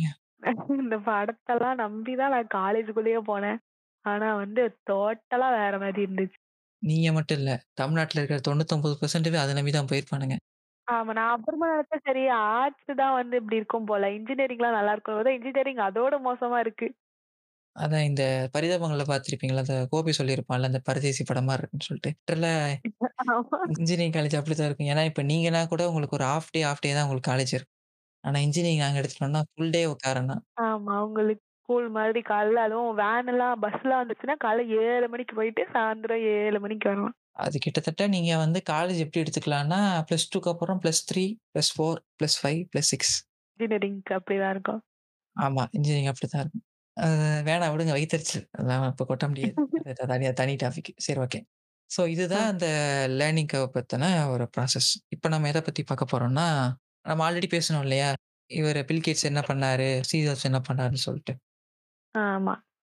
அத பத்தி தான் பார்க்க போறோம். இப்ப ரியாலிட்டியா என்ன நடந்திருக்குதுன்னா, ஸ்டீவ் ஜாப்ஸ் வந்து இனிஷியலா ஆப்பிளுக்கு வந்து கம்ப்யூட்டர்ஸ் வந்து ஃபர்ஸ்ட் டிசைன் பண்ணும்போது யாரு மெயின் ஃபோக்கஸா வச்சாருன்னா, ஸ்கூல் செக்டார் தான் அவரு மெயினா கான்ட்ரிபியூட் பண்ணணும்னு நெனச்சாரு. ஏன்னா, இப்ப நீங்க வந்து ஒரு வேலைக்கு போயிட்டுருக்கீங்க. ஓகேவா? வேலைக்கு போயிட்டுருக்கும்போது உங்களுக்கு ஒரு. கம்ப்யூட்டர் கிடைச்சுச்சுன்னா, அந்த கம்ப்யூட்டர் ஆக்சஸ் வந்து உங்களோட நின்றும்.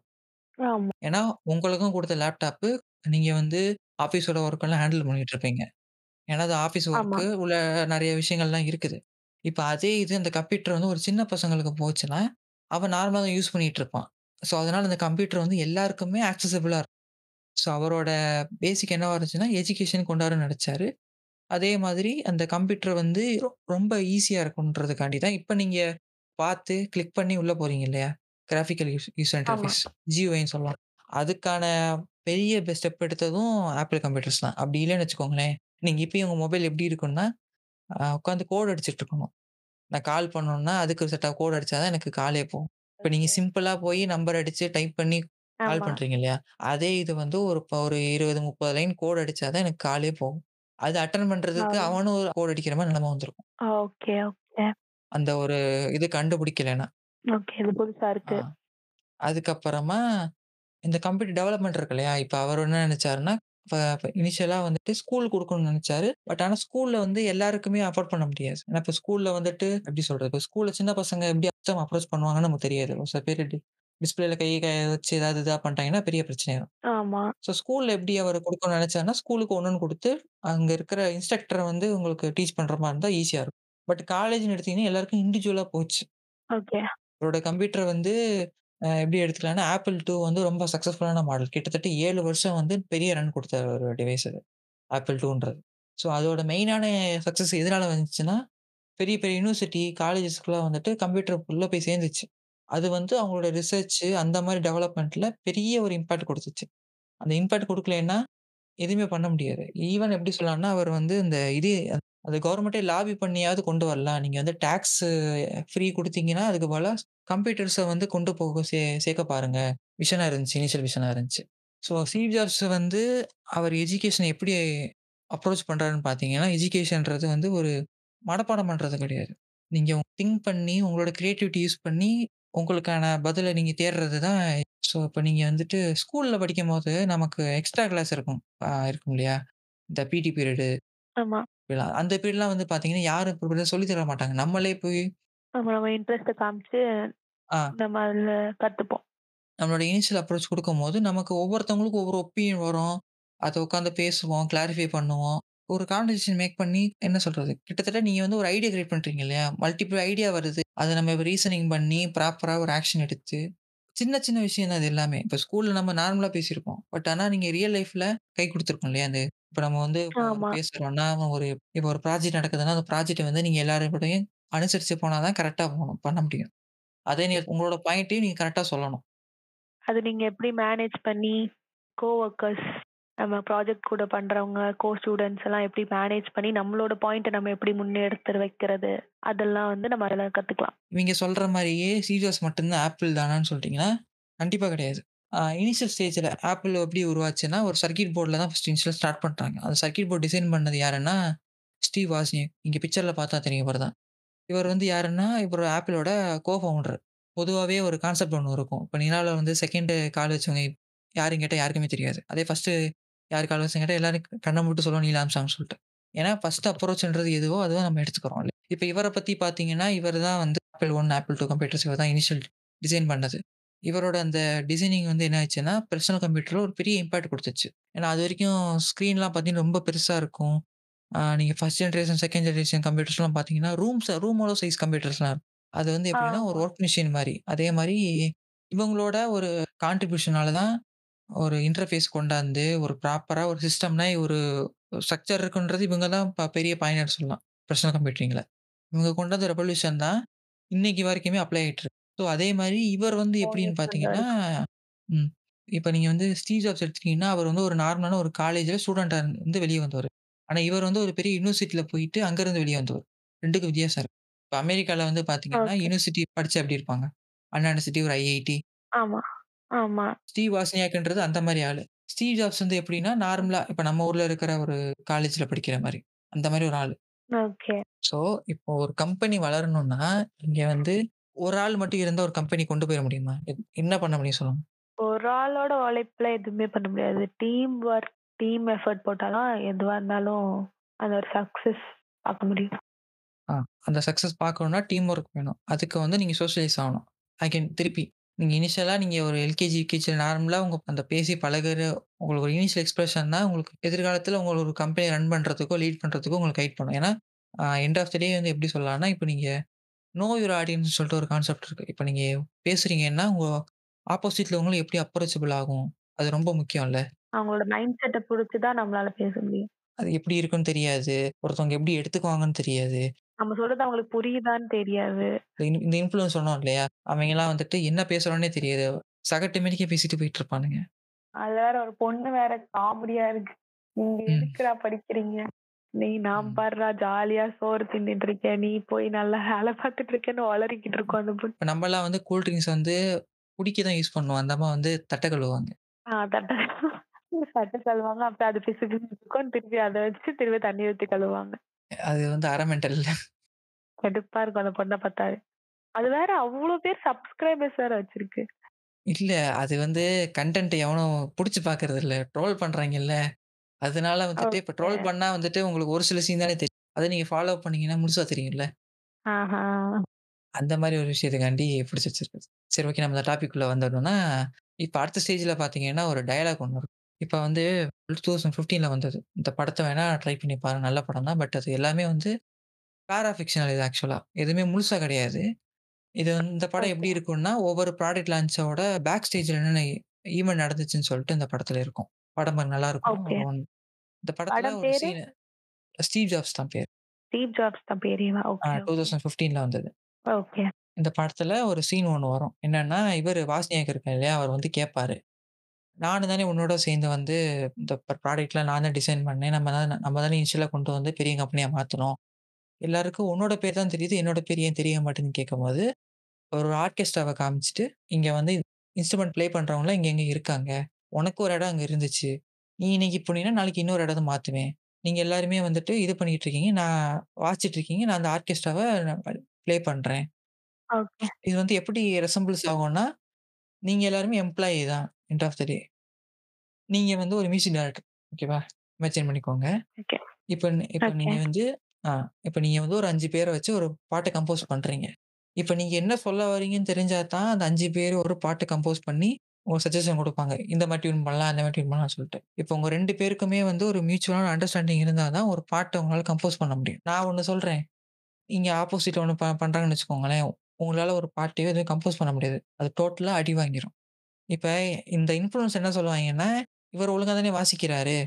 அப்புறம் வந்து ஏன் ஏதாச்சுன்னு கேட்பானுங்க. ஆனா ஆக்சுவல் ரீசன் என்னன்னா, இவர் வாசிக்கிறாருன்னா, அதுக்கேத்த மாரி அங்க ஆப்போசிட்ல ரியாக்ஷன் கரெக்ட்டா வரணும். அந்த ரியாக்ஷன் கரெக்ட்டா வரணும்னா, அந்த ஆப்போசிட்ல இருக்கிறவனுக்கு இவங்க இவரு என்ன சொல்ல சொல்றாருன்றது கன்வே ஆகணும். புரியணும். அவருக்கு புரிஞ்சுக்கணும். அத அக்செப்ட் பண்ணிக்கணும். அப்பதான் அந்த கான்செப்டும், அந்த மியூசிக்கும் கரெக்ட்டா ஆ. ரிசீவ் ஆகும். அப்பதான் அந்த ஃப்ளோன்றது ஒரு ஓரளவுக்கு நார்மலா போகும். இப்போ இங்கே ஸ்டீவ் ஜாப்ஸ் என்ன பண்ணியிருப்பாருன்னா, அவர் வந்து அவர் எம்ப்ளாயி வந்து ரொம்ப வேலை வாங்குவார் அது எல்லாமே இருக்குது. அட் எண்ட் ஆஃப் த்ரீ என்னன்னா மதிப்பார் இவன் வந்து எனக்கு செஞ்சு கொடுக்குறான் அதே மாதிரி எல்லாருமே என்ன சொல்லுவாங்கன்னா, ஸ்டீவ் ஜாப்ஸோட ஸ்பீச்லாம் ரொம்ப அருமையாக இருக்குது அந்த மாதிரிலாம் பேசுவாங்க. அது வந்து அவராக கிரியேட் பண்ணுறது கிடையாது. அவருக்கு பேக் எண்ட்லேருந்து நிறைய பேர் வந்து ரிசர்ச் பண்ணி எழுதி கொடுப்பாங்க இது பேசலாம். இந்த இந்த வார்த்தைகள் இம்பாக்டாக இருக்கும். இந்த இடத்துல கொண்டு வரலாம். அகைன் நம்ம அந்த ஹியூமன் டச்சை பற்றி பேசியிருப்போம் இல்லையா முன்னாடி. அதுவுமே ஆமா, இங்க வந்து ஆமா. ரொம்ப அதிகமா எடுத்திருக்கோம். ஃபார் எக்ஸாம்பிள் இவர் வந்து ஐபேட் லான்ச் பண்றாரு ஓகேவா? IPad launch okay. பண்ணும்போது, இவங்க டீம்லலாம் முடிவு பண்ண பிரைஸ் என்னன்னா, $499க்கே நம்ம குடுத்துடலாம். சொல்லி முடிவு பண்ணிட்டாங்க. ஆனா இவருக்கு வந்து என்ன பிரச்சனைன்னா, நம்ம அப்படியே குடுத்துட்டோம்னா அந்த ப்ராடக்ட் வந்து ரீச் ஆகாது.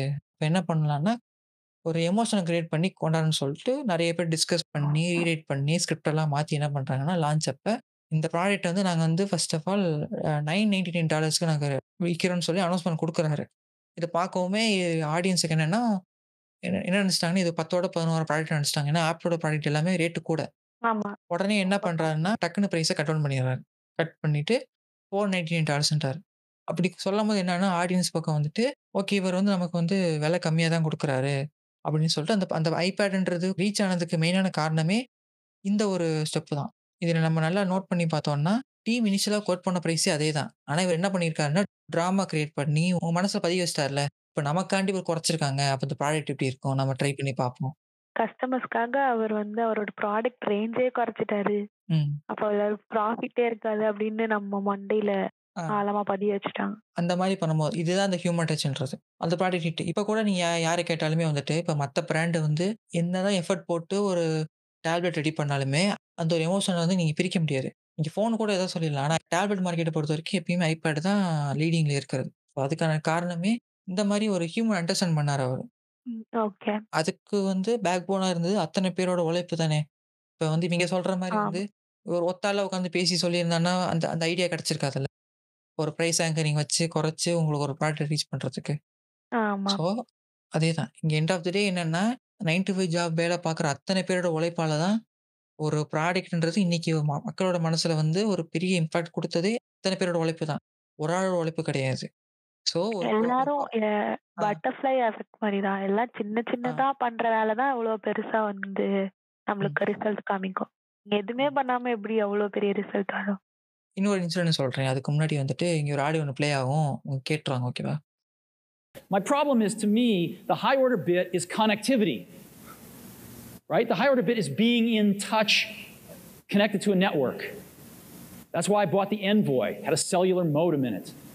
And um, I don't think the world's about keeping my life on this little thing and IRing it into my computer when I get back to my base station. I think that to me, what I want is this little thing I carry around with me. It's got a keyboard on it because if you do email, you need a keyboard until you perfect speech to speech recognition. You need a keyboard. You can't. You don't sit there and write stuff. You need a keyboard, and you need to be connected to the net. So if somebody would just make a little thing where you're connected to the net at all times, and you got a little keyboard like an eMate with a modem in it, I'd God, I'd love to buy one. Uh, but I don't see one of those out there, and I don't care what OS it has in it. So I, you know, I, I don't want a little scribble thing. But that's just me. That's just me. Uh, இது வந்து என்ன ஆடியோன்னா, 1997ல வந்துட்டு Steve jobs வந்து ஒரு ஈவென்ட்ல பேசுறாரு. குடுத்த பிறகு நெறைய இடத்துல கிரிட்டிக்ஸ் வருது. என்னன்னா, அது எப்படி பண்ண முடியும்? கீபேட் இல்லாம நீங்க எப்படி ஒரு ஃபோன யூஸ் பண்ண முடியுன்ற மாரி ஒரு பெரிய கான்ட்ரோவர்சி கிளம்புது. 1997ல யோசிச்சு பார்த்துக்கோங்க. ஓகேவா? Okay, okay. கரெக்ட்டா ஒரு 10 வருஷம் கழிச்சு 2007ல ஐஃபோன் ரிலீஸ் பண்றாரு. அவர் சொன்ன மாரியே வந்துச்சு. ஓகே. அவர் சொன்னத ப்ராடக்ட் பண்ணி காமிச்சு சக்சஸ் பண்ணிட்டாரு. இப்ப நீங்க யூஸ் பண்ற ஆண்ட்ராய்டு, ஐஃபோன் இந்த மாரி நம்ம டச்சா யூஸ் பண்றது எல்லாமே 2007ல அவர் கொண்டு வந்த ஒரு பெரிய ஸ்டெப் தான். இப்ப நீங்க இத பார்த்தீங்கன்னா, ஒரு 10 வருஷம் எடுத்துக்கிட்டாரு இல்லையா? ஆமா. 10 வருஷம் ஆச்சு ஒரு டிவைஸ் அ ரெடி பண்றதுக்கு. ஏன்னா, உள்ள அவ்வளோ அ ப்ராசஸ் இருக்கு. ஒரு ப்ராடக்ட் டிசைன் பண்ணி, அதுக்கு என்னென்ன சாஃப்ட்வேர் குடுக்கணும், அத எப்படி கொண்டு வரணும், அத எப்படி நான் அப்ரோச்சபிளா மாத்துறது, அது எந்த குறையும் இருக்கக்கூடாது. இவ்வளோ வேலை பார்க்கறதுக்கு ஒரு 10 வருஷம் எடுத்துருக்குல்ல. ஒரு டைம் பீரியட் தேவைப்படுது பார்த்தீங்களா? இப்ப நம்ம அசால்ட்டா சொல்றோம். ஒரு மாசத்துக்கு 2 ஃபோன், 3 ஃபோன் வருது. ஆனா, அப்ப வர்றது ஒரு 10 வருஷம் எடுத்து, ப்ராப்பரா ஒரு ஆர்&டி பண்ணி ஒரு ஃபோன் வரதுக்கு ஒரு 10 வருஷம் ஆகுதுன்னா, இப்ப எஜுகேஷன் படிக்கும்போது மட்டும் எனக்கு எல்லாமே ஒரே நாள்ல கத்துக்கணும்னு நெனச்சா அது எப்படி? புரியுதா என்ன சொல்றேன்னு? ஆமா. எல்லாத்துக்கும் டைம் எடுக்கும். அதுக்கேத்த ஆ. மாரி அதுக்கு எஃபோர்ட் போட்டா தான் நம்மளுக்கு அந்த ரிசல்ட் வரும். நீங்க சும்மா படிச்சுட்டு, இல்ல எனக்கு வேலை கிடைக்கல, இல்ல எனக்கு வந்து நான் அரியர் வாங்கிட்டேன் அப்படி எதுவும் சொல்ல முடியாது. நம்ம எஃபோர்ட் போட்டு அதுக்காக இது பண்ணி ஒர்க் பண்ணா தான் நம்மளுக்கு அந்த எண்ட் ரிசல்ட் கிடைக்கும். ஸோ, இப்ப நம்ம அடுத்த பேஜ் பார்த்தோம்னா, எப்படி இன்ஃப்ளூயன்ஸ் பண்றாங்கன்னு சொல்லிட்டு கீழ ஒரு 3 ஃபாலோ அப் லிங்க் இருக்கும். ஃபர்ஸ்ட் லிங்க் என்னன்னா, அவங்களுடைய. டெவலப்மெண்ட் எப்படி எப்படி பண்றாங்கன்னு சொல்லி இருக்கும். நீங்க படிச்சு பார்த்தீங்கனாலே தெரியும். அவங்க ஒவ்வொரு ஏரியாக்கும் எவ்வளோ எஃபோர்ட் போட்டு ஒரு டிசைன் கொண்டாந்து, உங்க மொபைல்ல இப்ப ஐஃபோன் எடுத்துட்டீங்கன்னா, அது எப்படி இந்த லேஅவுட் போட்டு, எப்படி நான் ஒரு ஐகான் எப்படி கிரியேட் பண்ணணும், எல்லாத்துக்குமே கைட்லைன்ஸ் இருக்கு. எல்லாத்துக்குமே ஒரு ஹியூமனிஸ்டிக் அப்ரோச் இருக்கு. அதுக்கப்புறமா செகண்ட் லிங்க் எடுத்துட்டீங்கன்னா, ரொம்ப இம்பார்ட்டன்டான ஒண்ணு. இப்ப நீங்க 10த் வரைக்குமே நம்ம எல்லாருமே படிச்சிருப்போம் இல்லையா? 10 மார்க்குக்காண்டி மாங்கு மாங்குன்னு வந்து நம்ம என்ன பண்ணியிருப்போம்னா, கிராஃப் வரைஞ்சிருக்கோம். ஸோ. உங்களுக்கு ஏதாவது கிராஃப் ஞாபகம் இருக்கா? எப்படி எப்படி வரைஞ்சீங்கன்னு சொல்லிட்டு? கிராஃப் சைடுல ஒரு கோடு, கீழ ஒரு கோடு. ஒரு ஆர்ச் மாரி ஒண்ணு வரைவாங்க. அது வரைக்கும் தான் ஞாபகம். இப்போ நீங்கள் அந்த வெப்சைட்டுக்குள்ளே போய் பார்த்து இருக்க எல்லாமே லிங்க்லாம் கிளிக்கபிள் தான். உள்ள போய் பார்த்தீங்கன்னா, இப்போ நான் ஸ்க்ரோல் பண்ணுறேன் ஆ மேலேருந்து ஸ்க்ரோல் பண்ணுறேன் ஓகேவா? டக்கு டக்கு டக்குன்னு ஒவ்வொரு பேஜ் போயிட்டே இருக்குது. நீங்கள் பாட்டி ஸ்க்ரோல் பண்ணுறீங்க அது பாட்டி கன்னாபின்னான்னு போயிட்டு இருக்குது. அப்படி போனால் உங்களுக்கு மெசேஜ் கன்வே ஆகுமா? இல்லைன்னா, ஒரு செக்ஷன்லேருந்து இன்னொரு செக்ஷன் போகும்போது உங்களுக்கு ஒரு டிரான்ஸ்லேஷன் கொடுத்து ஒரு அனிமேட் பண்ணி ப்ராப்பராக உங்களுக்கு எப்படி ஒரு ஃப்ளோ போகுது, இந்த வெப்சைட்டில் என்ன சொல்ல வராங்கன்றத ஒரு கரெக்டான ஒரு மோஷனில் கொடுக்குறது அது கரெக்டாக உங்களுக்கு கன்வே ஆகுமா? கரெக்டாக மோஷன் கொடுத்து அதை வச்சு பண்ணால் தான் நம்மளுக்கு புரியும். இப்ப அந்த இது பண்றதுக்கே நம்ம 10த் வரைக்கும் படிச்ச நார்மலான ஒரு கிராஃப் தான் திருப்பி அங்க அப்ளை ஆகும். எப்படின்னா, ஒரு ஆப்ஜெக்ட் ஏ இருக்குன்னா, அது வந்து பொசிஷன் 1லேருந்து பொசிஷன் 2 போறதுக்கு ஒரு டைம் எடுத்துக்கிறோம். அந்த டைம்ல ஓகே. அந்த டிஸ்டன்ஸ கவர் பண்ணணும். அந்த கவர் பண்றதுக்கு தான் நம்ம கிராஃப்ல என்ன பண்ணுவோம்னா, இப்போ வந்து 1 இயருக்கு வந்து இவ்வளோ சம்பாதிச்சாரு. அடுத்த இயருக்கு இவ்வளோ சம்பாதிச்சாரு. அந்த மாரி ஒரு லீனியரா ஒரு சிலது வளைஞ்சு போடுவோம். அதே மாரி தான். ஒவ்வொரு இதுக்குமே வந்து மோஷன் வந்து ஒவ்வொரு மாரி ஸ்பீடு குடுக்கும். ஸோ அந்த ஸ்பீட்ல தான் வந்துட்டு ஒரு ட்ரா ஒரு ஒரு டிரான்சிஷன் இருக்கும். அதுக்கேத்த மாரி ஒரு அனிமேஷன் இருக்கும். இப்ப நீங்க மொபைல் எடுத்துக்கலாமே. உங்க மொபைல்லயே நீங்க வந்து ஒரு ஆப் ஓப்பன் பண்றீங்க, க்ளோஸ் பண்றீங்க. உங்களுக்கு ஒரு ஸ்பீடு ஒரு ஒரு அடுத்தடுத்த பேஜ் போகும்போது அந்த ஒரு டிரான்சிஷன் இருக்கும். ஸ்பே பேஜ் எப்படி மாறுது? அதெல்லாம் வந்து எப்படி ரெஸ்பான்சிபிள் ஆமா. பண்ணணும்? இவ்வளோ விஷயங்கள் எல்லாமே வந்து நம்ம சின்ன வயசுல படிச்சது. இப்ப நீங்க ஜியாமெட்ரி எடுத்துட்டீங்கன்னா, அகைன் ஒரு ஷேப் தான். இப்ப நீங்க கையில வச்சிருக்க மொபைலா இருக்கட்டும், நீங்க பார்க்குற ஸ்க்ரீனா இருக்கட்டும், எல்லாமே வந்து டைமென்ஷன்ஸ் தானே. இத்தனை இன்ச்ல இருக்கணும், இத்தனை சென்டிமீட்டர்ல இருக்கணும். அது எனக்கு கேப் கரெக்ட்டா இவ்வளவு தான் இருக்கணும். நீங்க ஒ இப்ப நீங்க ஒரு பேனல் ஃபிட் பண்றீங்கன்னா, 1 மில்லிமீட்டர் தாண்டி போனாலும் உங்களுக்கு அந்த அந்த பேனல் வேஸ்ட்டு. நீங்க அதுக்கேத்த மாரி அவுட்டர் பாடிய திருப்பி ரீடிசைன் பண்ணணும். கரெக்ட்டா? ஓகே. ஓகே. ஆமா. ஸோ இவ்வளோ விஷயங்களுக்கும் உங்களுக்கு எஜுகேஷன் தேவைன்னா, தேவைப்படுதுல்ல. இது கொண்டு போய் சேர்க்கறதுக்கு. ஆமா. எனக்கு இப்பதான் எனக்கு நீங்க சொல்லி தான் தெரியுது. ஓகே கிராஃப்ல இவ்ளோ ஆ. யூஸ் இருக்குன்னு. இது ஒரு நியூ இன்ஃபர்மேஷன். அந்த மாரி தான். இப்ப வந்து அடுத்த பேஜ் பார்த்தீங்கன்னா, இப்ப இந்த iPhone ஒண்ணு போட்டிருப்பேன். வந்து இப்ப எல்லாருமே சொல்றது என்னன்னா, அந்த டைனமிக் கேலண்டர் வந்து ஒரு பெரிய கான்செப்ட்ன்னு சொல்லுவாங்க. ஆனா உண்மையிலேயே வந்து அது ஒரு ஃபெயிலியர் மாடல் தான். இப்ப ஏன்னா வந்து. இப்ப நீங்க ரீசென்ட்டா உங்க ஃபோன்ல நீங்க வந்து பார்த்தீங்கன்னா, இப்ப நீங்க ஃபோன் ஓப்பன் பண்ணிட்டு, லெஃப்ட் சைடு, ரைட் சைடு நீங்க வந்து ஹோம் பேஜ்ல மேலேருந்து கீழ டிராக் பண்ணீங்கன்னா, ஒரு சைடு போனா மெனு ஓப்பன் ஆகும். ஒரு சைடு போனா நோட்டிஃபிகேஷன் ஓப்பன் ஆகும். கரெக்ட்டா? ஆமா. ஏன் அப்படி வருதுன்னு நினைக்கிறீங்க? மேலேருந்தே தள்ளலாம்ல. தெரியலையே ஏன்னு? இப்ப வந்து அது எப்படி சொல்லலாம்னா, உங்க ஃபோன் யூஸ் பண்ணிட்டு இருக்கீங்க. உங்க தம்ப் இருக்கு உங்க கட்டை விரல் இருக்கு இல்லையா? அப்போ கட்டை விரல் வந்து உங்க க உங்க கைக்குள்ள ரேஞ்ச் போகும்போது உங்களால ஈஸியா வந்து மொ இது பண்ண முடியும். டிராவல் பண்ண முடியும். உங்க த கட்டை விரல. அதே வந்து ஃபோன் சைஸ் ஓகே. பெருசாக பெருசாக உங்க கை கொஞ்சம் ஸ்ட்ரெச் ஆகும்.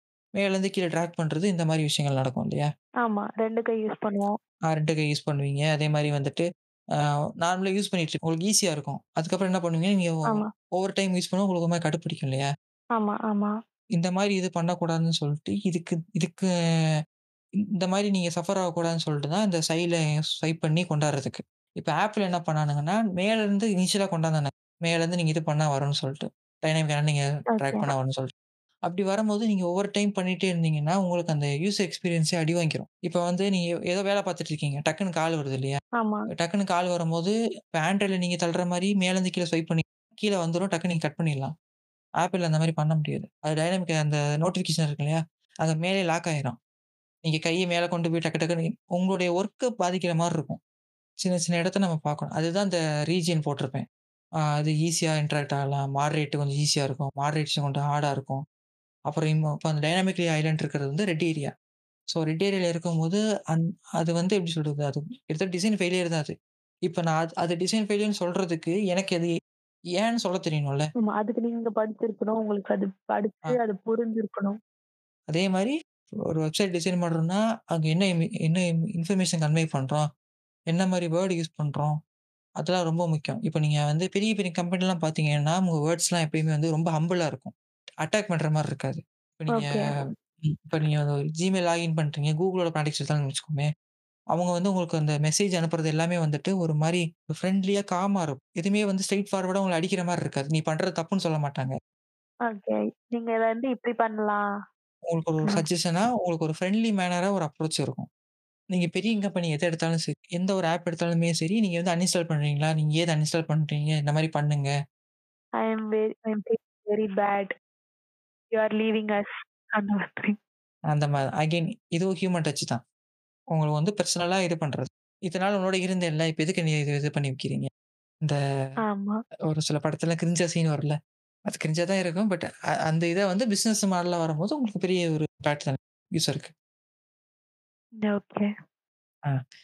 இந்த மாரி ஒவ்வொரு விஷயங்களுமே வந்து எடுத்து எடுத்து வர்றது தான் ஒரு ஹியூமன் டச்சா இருக்கட்டும், ஒரு டிசைன் எப்படி வருது, ஒரு இது இப்ப இப்ப இப்ப நான் வந்து வெப் டிசைனரா இருக்கனால நான் அத வச்சு பேசிட்டு இருக்கேன். இப்ப உங்களோட ப்ரொஃபஷன் எடுத்தீங்கன்னா, நீங்க எப்படி அப்ரோச் பண்ற மாரி உங்களுக்கு ஒரு தாட்ஸ் இருக்கும்ல? ஆமா. இப்ப நான் வந்து இப்ப எங்களுக்கு இப்ப ஹெச்ஆர் டொமைன்ல இருக்கேன்னா, இப்ப நான் வந்து எப்படி ஹியூமன்ஸ் வந்து இப்ப இந்த கேண்டிடேட் அட்டெண்ட் பண்றேன்னு சொல்லுவாங்க. அவங்க அட்டெண்ட் பண்ணுவாங்களா, மாட்டாங்களான்றத அவங்க பேச்ச வச்சே கண்டுபிடிச்சிடலாம். அவங்க அந்த சிங்க் வச்சே கண்டுபிடிச்சிடலாம். நம்ம எந்த நம்ம படிக்கிறோமோ, அதுக்கேத்த மாதிரி நம்மளுக்கு அந்த நாலேட்ஜ் இருக்கும். நம்ம அத வச்சு அதுதான். இந்த மாரி தான் வந்து நம்ம ஒவ்வொரு டொமைன்லயும் எப்படி ஒர்க் ஆகுது. அதுதான் இந்த லேர்னிங் கர்வோட பார்ட் 3. ரியல் லைஃப்ல உங்க எக்ஸ்பீரியன்ஸா அது எப்படி கன்வெர்ட் ஆகுது. நீங்க படிச்ச விஷயம் எக்ஸ்பீரியன்ஸா எப்படி கன்வெர்ட் ஆகுது தான். இப்ப எஜுகேஷன் மூலியமா சம்பாதிச்சிட முடியுமான்னா கிடையாது. அத வச்சு நீங்க என்ன பண்ண போறீங்கன்றது தான். அத நீங்க எப்படி மானிட்டைஸ் பண்றீங்க? அவ்வளதான்.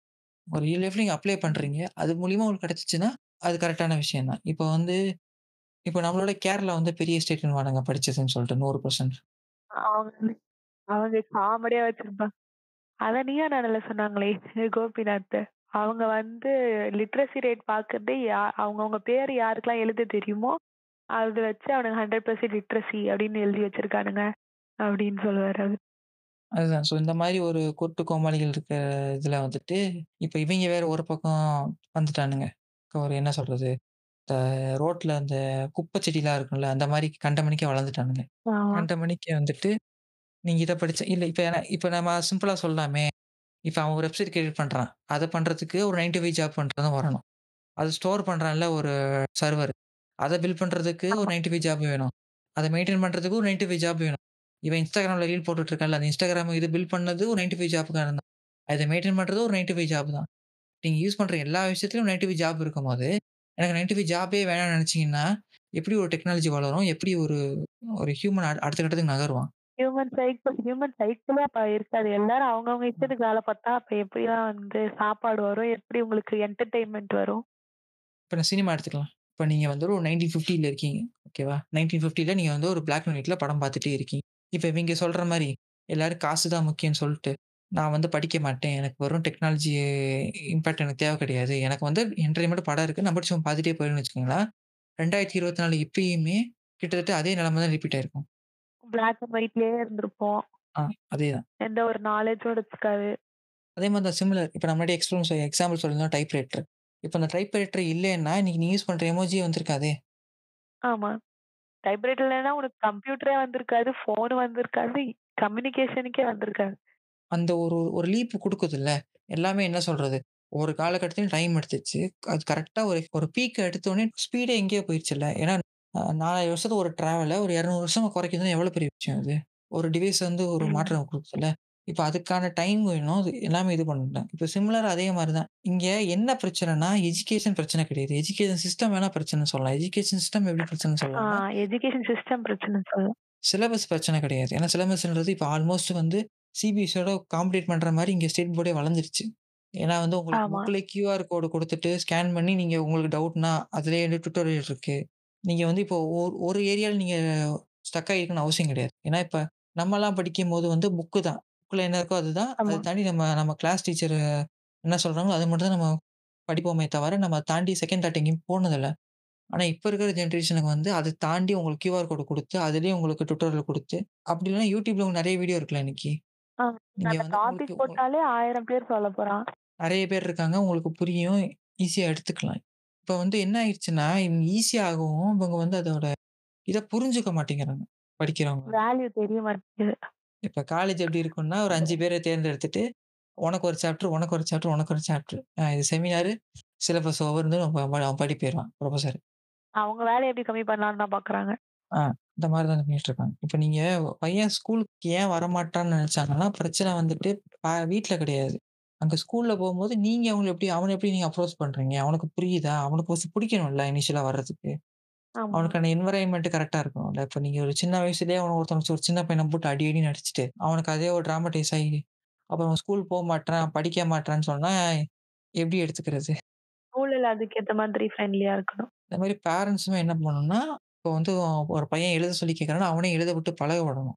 அவன் தப்பாவே எழுதினாலுமே அத என்கரேஜ் பண்ணணும். இந்த வாட்டி பண்ணிட்டியா, அடுத்த சரியா சரியா பண்ணப்பான்னு சொல்லி என்கரேஜ் பண்ணீங்கன்னா, அவனுக்கு ஒரு ஆர்வம் வரும்ல. சரி ஓகே ஏதோ மிஸ்டேக் ஆயிருக்கு சொல்லியிருக்கான் திருத்தலாம்னு சொல்லிட்டு. அது சொல்ற விதம்னு ஒண்ணு இருக்குல்ல. ஆமா. பேரண்ட்ஸ் அவங்களோட ஈகோக்காக புள்ளைங்கள அடிக்க வேண்டியது. அவன் புள்ள என் ஃப்ரெண்டு பையன் நல்லா படிக்கிறான். நீ ஏன் படிக்க மாட்டேங்கிற? இப்ப நீங்க வேலை போற வேலைக்கு போற இடத்துல, ப கூட இருக்கவங்களோட நீங்க நல்லா சிரிச்சு சிரிச்சு பேசி பழ பேசிட்டு இருப்பீங்க இல்லையா?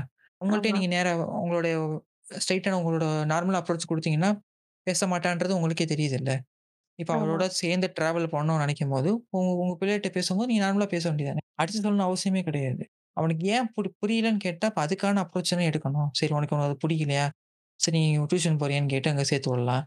அப்படி இல்லைன்னா ஸ் ச போய் டீச்சர்ஸ்ட்ட போய் கொஞ்சம் இந்த மாரி என் பையன் இந்த மாரி பண்றான். ஏதோ ஸ்ட்ரகிள் ஆமா. என்னன்னு நீங்க ஃபிகர் அவுட் பண்ணீங்கன்னா ஈஸியா இருக்கும்னு சொல்லி இல்ல கேட்கணும்ல. அந்த கிளாஸ் ஆ. பிடிக்கலன்னா வேற கிளாஸ்ல மாத்தி மேபி ஸ்கூல்ல கூட அவனுக்கு ஏதாவது ஒரு புல்லி பண்ணலாம். ஏதாவது ஒரு விஷயமா இருக்கும். ஃபர்ஸ்ட் ஆஃப் ஆல் அவன் ஓப்பன் பண்ணணும்ல. பசங்க ஓப்பனா பண்ணா ஈஸியா இருக்கும். அந்த ஒரு விஷயமே இங்க அடிபடுது. ஏன்னா இந்த எஜுகேஷன் சிஸ்டம்ல வந்துட்டு ஏதோ ஒரு நீங்க சொல்றது மாரி யாரையுமே வந்து மழுங்கடிக்கல. சொல்லிக் குடுக்குறவங்க இத எடுக்க மாட்டேங்கிறாங்க. அந்த ஒரு கேர் எடுத்துக்க மாட்டேங்கிறாங்க. அதுதான் இங்க பிரச்சனை. மத்தபடி புக்கா இருக்காலும் சரி, கவர்மெண்ட்டா இருக்கட்டும், அவங்களால என்ன முடியுதோ அது குடுத்துட்டு தான் இருக்காங்க. கவர்மெண்ட்டோட சைடுல நம்ம எதுவும் குறை சொல்ல முடியாது. இப்ப நம்ம ஊர்ல எடுத்துக்கலாமே, கவர்மெண்ட் ஸ்கூல்ல படிக்க அனுப்புங்கப்பா. அங்க இருக்க எக்ஸ்பீரியன்ஸான டீச்சர்ஸ் இருக்காங்கன்னா கேட்க மாட்டானுங்க. எல்கேஜிக்கே 2,00,000 3,00,000 குடுத்து படிக்க வைப்பானுங்க. ஆனா காலேஜ் போனா மட்டும் எனக்கு கவர்மெண்ட் காலேஜ் தான் வேணும்னு சொல்லிட்டு அடம் பிடிக்கிறது. அவன் கவர்மெண்ட் காலேஜ்ல கவர்மெண்ட் சீட்ல தான் வேணும். அதுக்கு வந்து இந்த கவுன்சிலிங் போய் அலைய வேண்டியது. ஏன் அது நீ ஏன் ஏன் உன் பையன் ந நல்லா சம்பாதிப்பான்னு நினைச்சா, நீ பிரைவேட்லயே சேர்க்க வேண்டியது தானே! இதோட நல்ல எஜுகேஷன் கிடைக்காதா? இப்ப அதுக்கு மட்டும் உங்களுக்கு கவர்மெண்ட் தேவைப்படுது. ஸ்கூல் எஜுகேஷன்ல நீங்க பிரைவேட்ல படிக்கிறத விட, இங்க ரொம்ப எக்ஸ்பீரியன்ஸான டீச்சர்ஸ் இருக்காங்க. அவங்க நெறைய ட்ரெய்னிங் குடுத்து தான் உள்ளயே எடுக்குறானுங்க. அவங்கள நம்ப மாட்டேங்கிறாங்களே! கௌரவ குறைச்சல இது கொடுமை என்னன்னா, அந்த கவர்மெண்ட் ஸ்கூல் டீச்சர்ஸே அவன் பையன கவர்மெண்ட் ஸ்கூல்ல சேர்க்க மாட்டானுங்க. ஆமா. அவங்களுக்கெல்லாம் அங்க சொந்தக்காரங்க முன்னாடி கௌரவ குலைச்சல் ஆயிடும். ஸ்டேட்டஸ் அதெல்லாம் பார்த்து தான் எல்லாரும் போய் இல்ல பிரைவேட்ல இவங்க வேண்டியது. இல்ல நீ வேலை பார்க்கிறதே கவர்மெண்ட்ல வேலை பார்த்துட்டு இருக்க. அவ்வளோ இத வெக்க வெட்கக்கேடா இருந்தா கவர்மெண்ட் ஜாப்க்கு ரிசைன் பண்ணிட்டு போ வேண்டியது தானே! ம். கவர்மெண்ட் சம்பளம் தான். ஆமா. அதுவும் இல்லாம இப்ப எல்லாம் சிபிஎஸ்இ மாறிடுச்சு. இல்ல இப்ப சிபிஎஸ்இ போனாலுமே அவங்களே என்ன பண்றாங்கன்னா, திருட்டுத்தனமா ஏன்னா ஒரு சில சிலபஸ கட் பண்ணிடுறானுங்க இன்டென்ஷனலா. இது இதெல்லாம். படிக்க வேணாம் கட் பண்ணிட்டு, இது பண்ணி ஏமாத்திட்டு இருக்கானுங்க. இங்க ஒரு ஸ்டேட் போர்ட்ல இவன் குடுத்த சிலபஸ கரெக்ட்டா படிச்சு ஒருத்தன் எழுதி, இவன் பெரிய ஆளா? இவன் கட் அடிச்சுட்டு அது சிலபஸ ஸ்ட்ரைக் அவுட் பண்ணிட்டு இவன் இவன் படிச்சு வருவானா? இவன் பெரிய ஆளா? இப்ப நீங்க காலேஜ் போனீங்கன்னா, சிபிஎஸ்இ ஸ்கூல் பசங்கலாம் திணறுவானுங்க. பா பா நோட்டீஸ் ஆமா. அவங்களுக்கு அந்த ப மக்கப்லயே தான் மக்கப் தான் அங்க ஃபுல்லா போல. சிபிஎஸ்இ படிக்கிறானுங்களுக்கு அவ்வளவா என்ன படிக்கிறானுங்களே புரிய மாட்டேங்குது. அது இல்லாம அந்த டிசிப்ளினே அந்த ஸ்கூல்ல அவ்வளவா இருக்க மாட்டேங்குது. அதே மாரி எப்படி சொல்லலாம்னா, ஸ்டேட் போர்ட்ல படிச்சா ஒரு மாரி கேவலமா பார்ப்பானுங்க பைத்தியக்காரனுங்க. ஆமா. இவன் ஸ்டேட் போர்ட்ல தானே படிச்சுட்டு இருக்கேன். இல்ல நான் சிம்பிளா ஒரு இன்சிடென்ட் சொல்றேனே. இப்ப நான் வந்து ஆ. 10த் படிக்கும்போது நான் 500க்கு. என் கூட ஓகே. எல்லாம் 480, 490. நான் ரொம்ப படி படி படிப்பாளிங்க. என்ன பண்ணிட்டாய்ங்க, ஆ 10தோட முடிச்சுட்டு மெட்ரிகுலேஷன் போயிட்டானுங்க. ஓகேவா? ஓகே. எனக்கு +1, +2 சேர்த்தே ச இது ஃபீஸ் 30,000 தான். 2 வருஷத்துக்கு சேர்த்தே. ஓகே. அவனுக்கு 3 மாசத்துக்கே ரூ. 30,000 எவ்வளோ ஐயோப்பா! கட்டியிருப்பாரு? கிட்டத்தட்ட 2 1/2 2 லட்சம் ரூவா கட்டியிருக்கான் 2 வருஷம். +2 படிச்சு ஆ. முடிச்சாச்சு. மார்க் வருது. அ அவன் எவ்வளோ எடுத்திருப்பான்னு நினைக்கிறீங்க? இந்த 1200க்கு என்ன ஒரு 900 எடுத்துருப்பானுங்களா? ஆ ஒரு 850, 900 அந்த மாரி எடுத்தாங்க. நான் +2ல நான் எடுத்தேன். ஓ! அப்ப இங்க வந்து காசு ஒரு பெரிய மேட்டர் கிடையாது. நான் எங்க படிக்கிறேன்றது பெரிய மேட்டர் கிடையாது. ஆ நீ எப்படி படிக்கிறன்றது. 2வது நான் படிச்ச ஸ்கூல்ல வந்துட்டு நான் நானும் கவர்மெண்ட் எய்டட் தான். நான் படிச்ச ஃபுல்லாவே கவர்மெண்ட் எய்டட் தான். அதே மாரி ஒரு கிறிஸ்டியன் ஸ்கூல். அங்க படிக்கும்போது நான் புரிஞ்சு படிச்சேன். என்ன படிக்கிறோம்? இது இது வருதுன்றத நான் புரிஞ்சு படிச்சேன். எனக்கு 10த் வரைக்குமே எனக்கு அந்த அண்டர்ஸ்டாண்ட் இல்ல. சீரியஸா சொல்லப்போனா. அதனால தான் மக்கப் படிச்சேன்.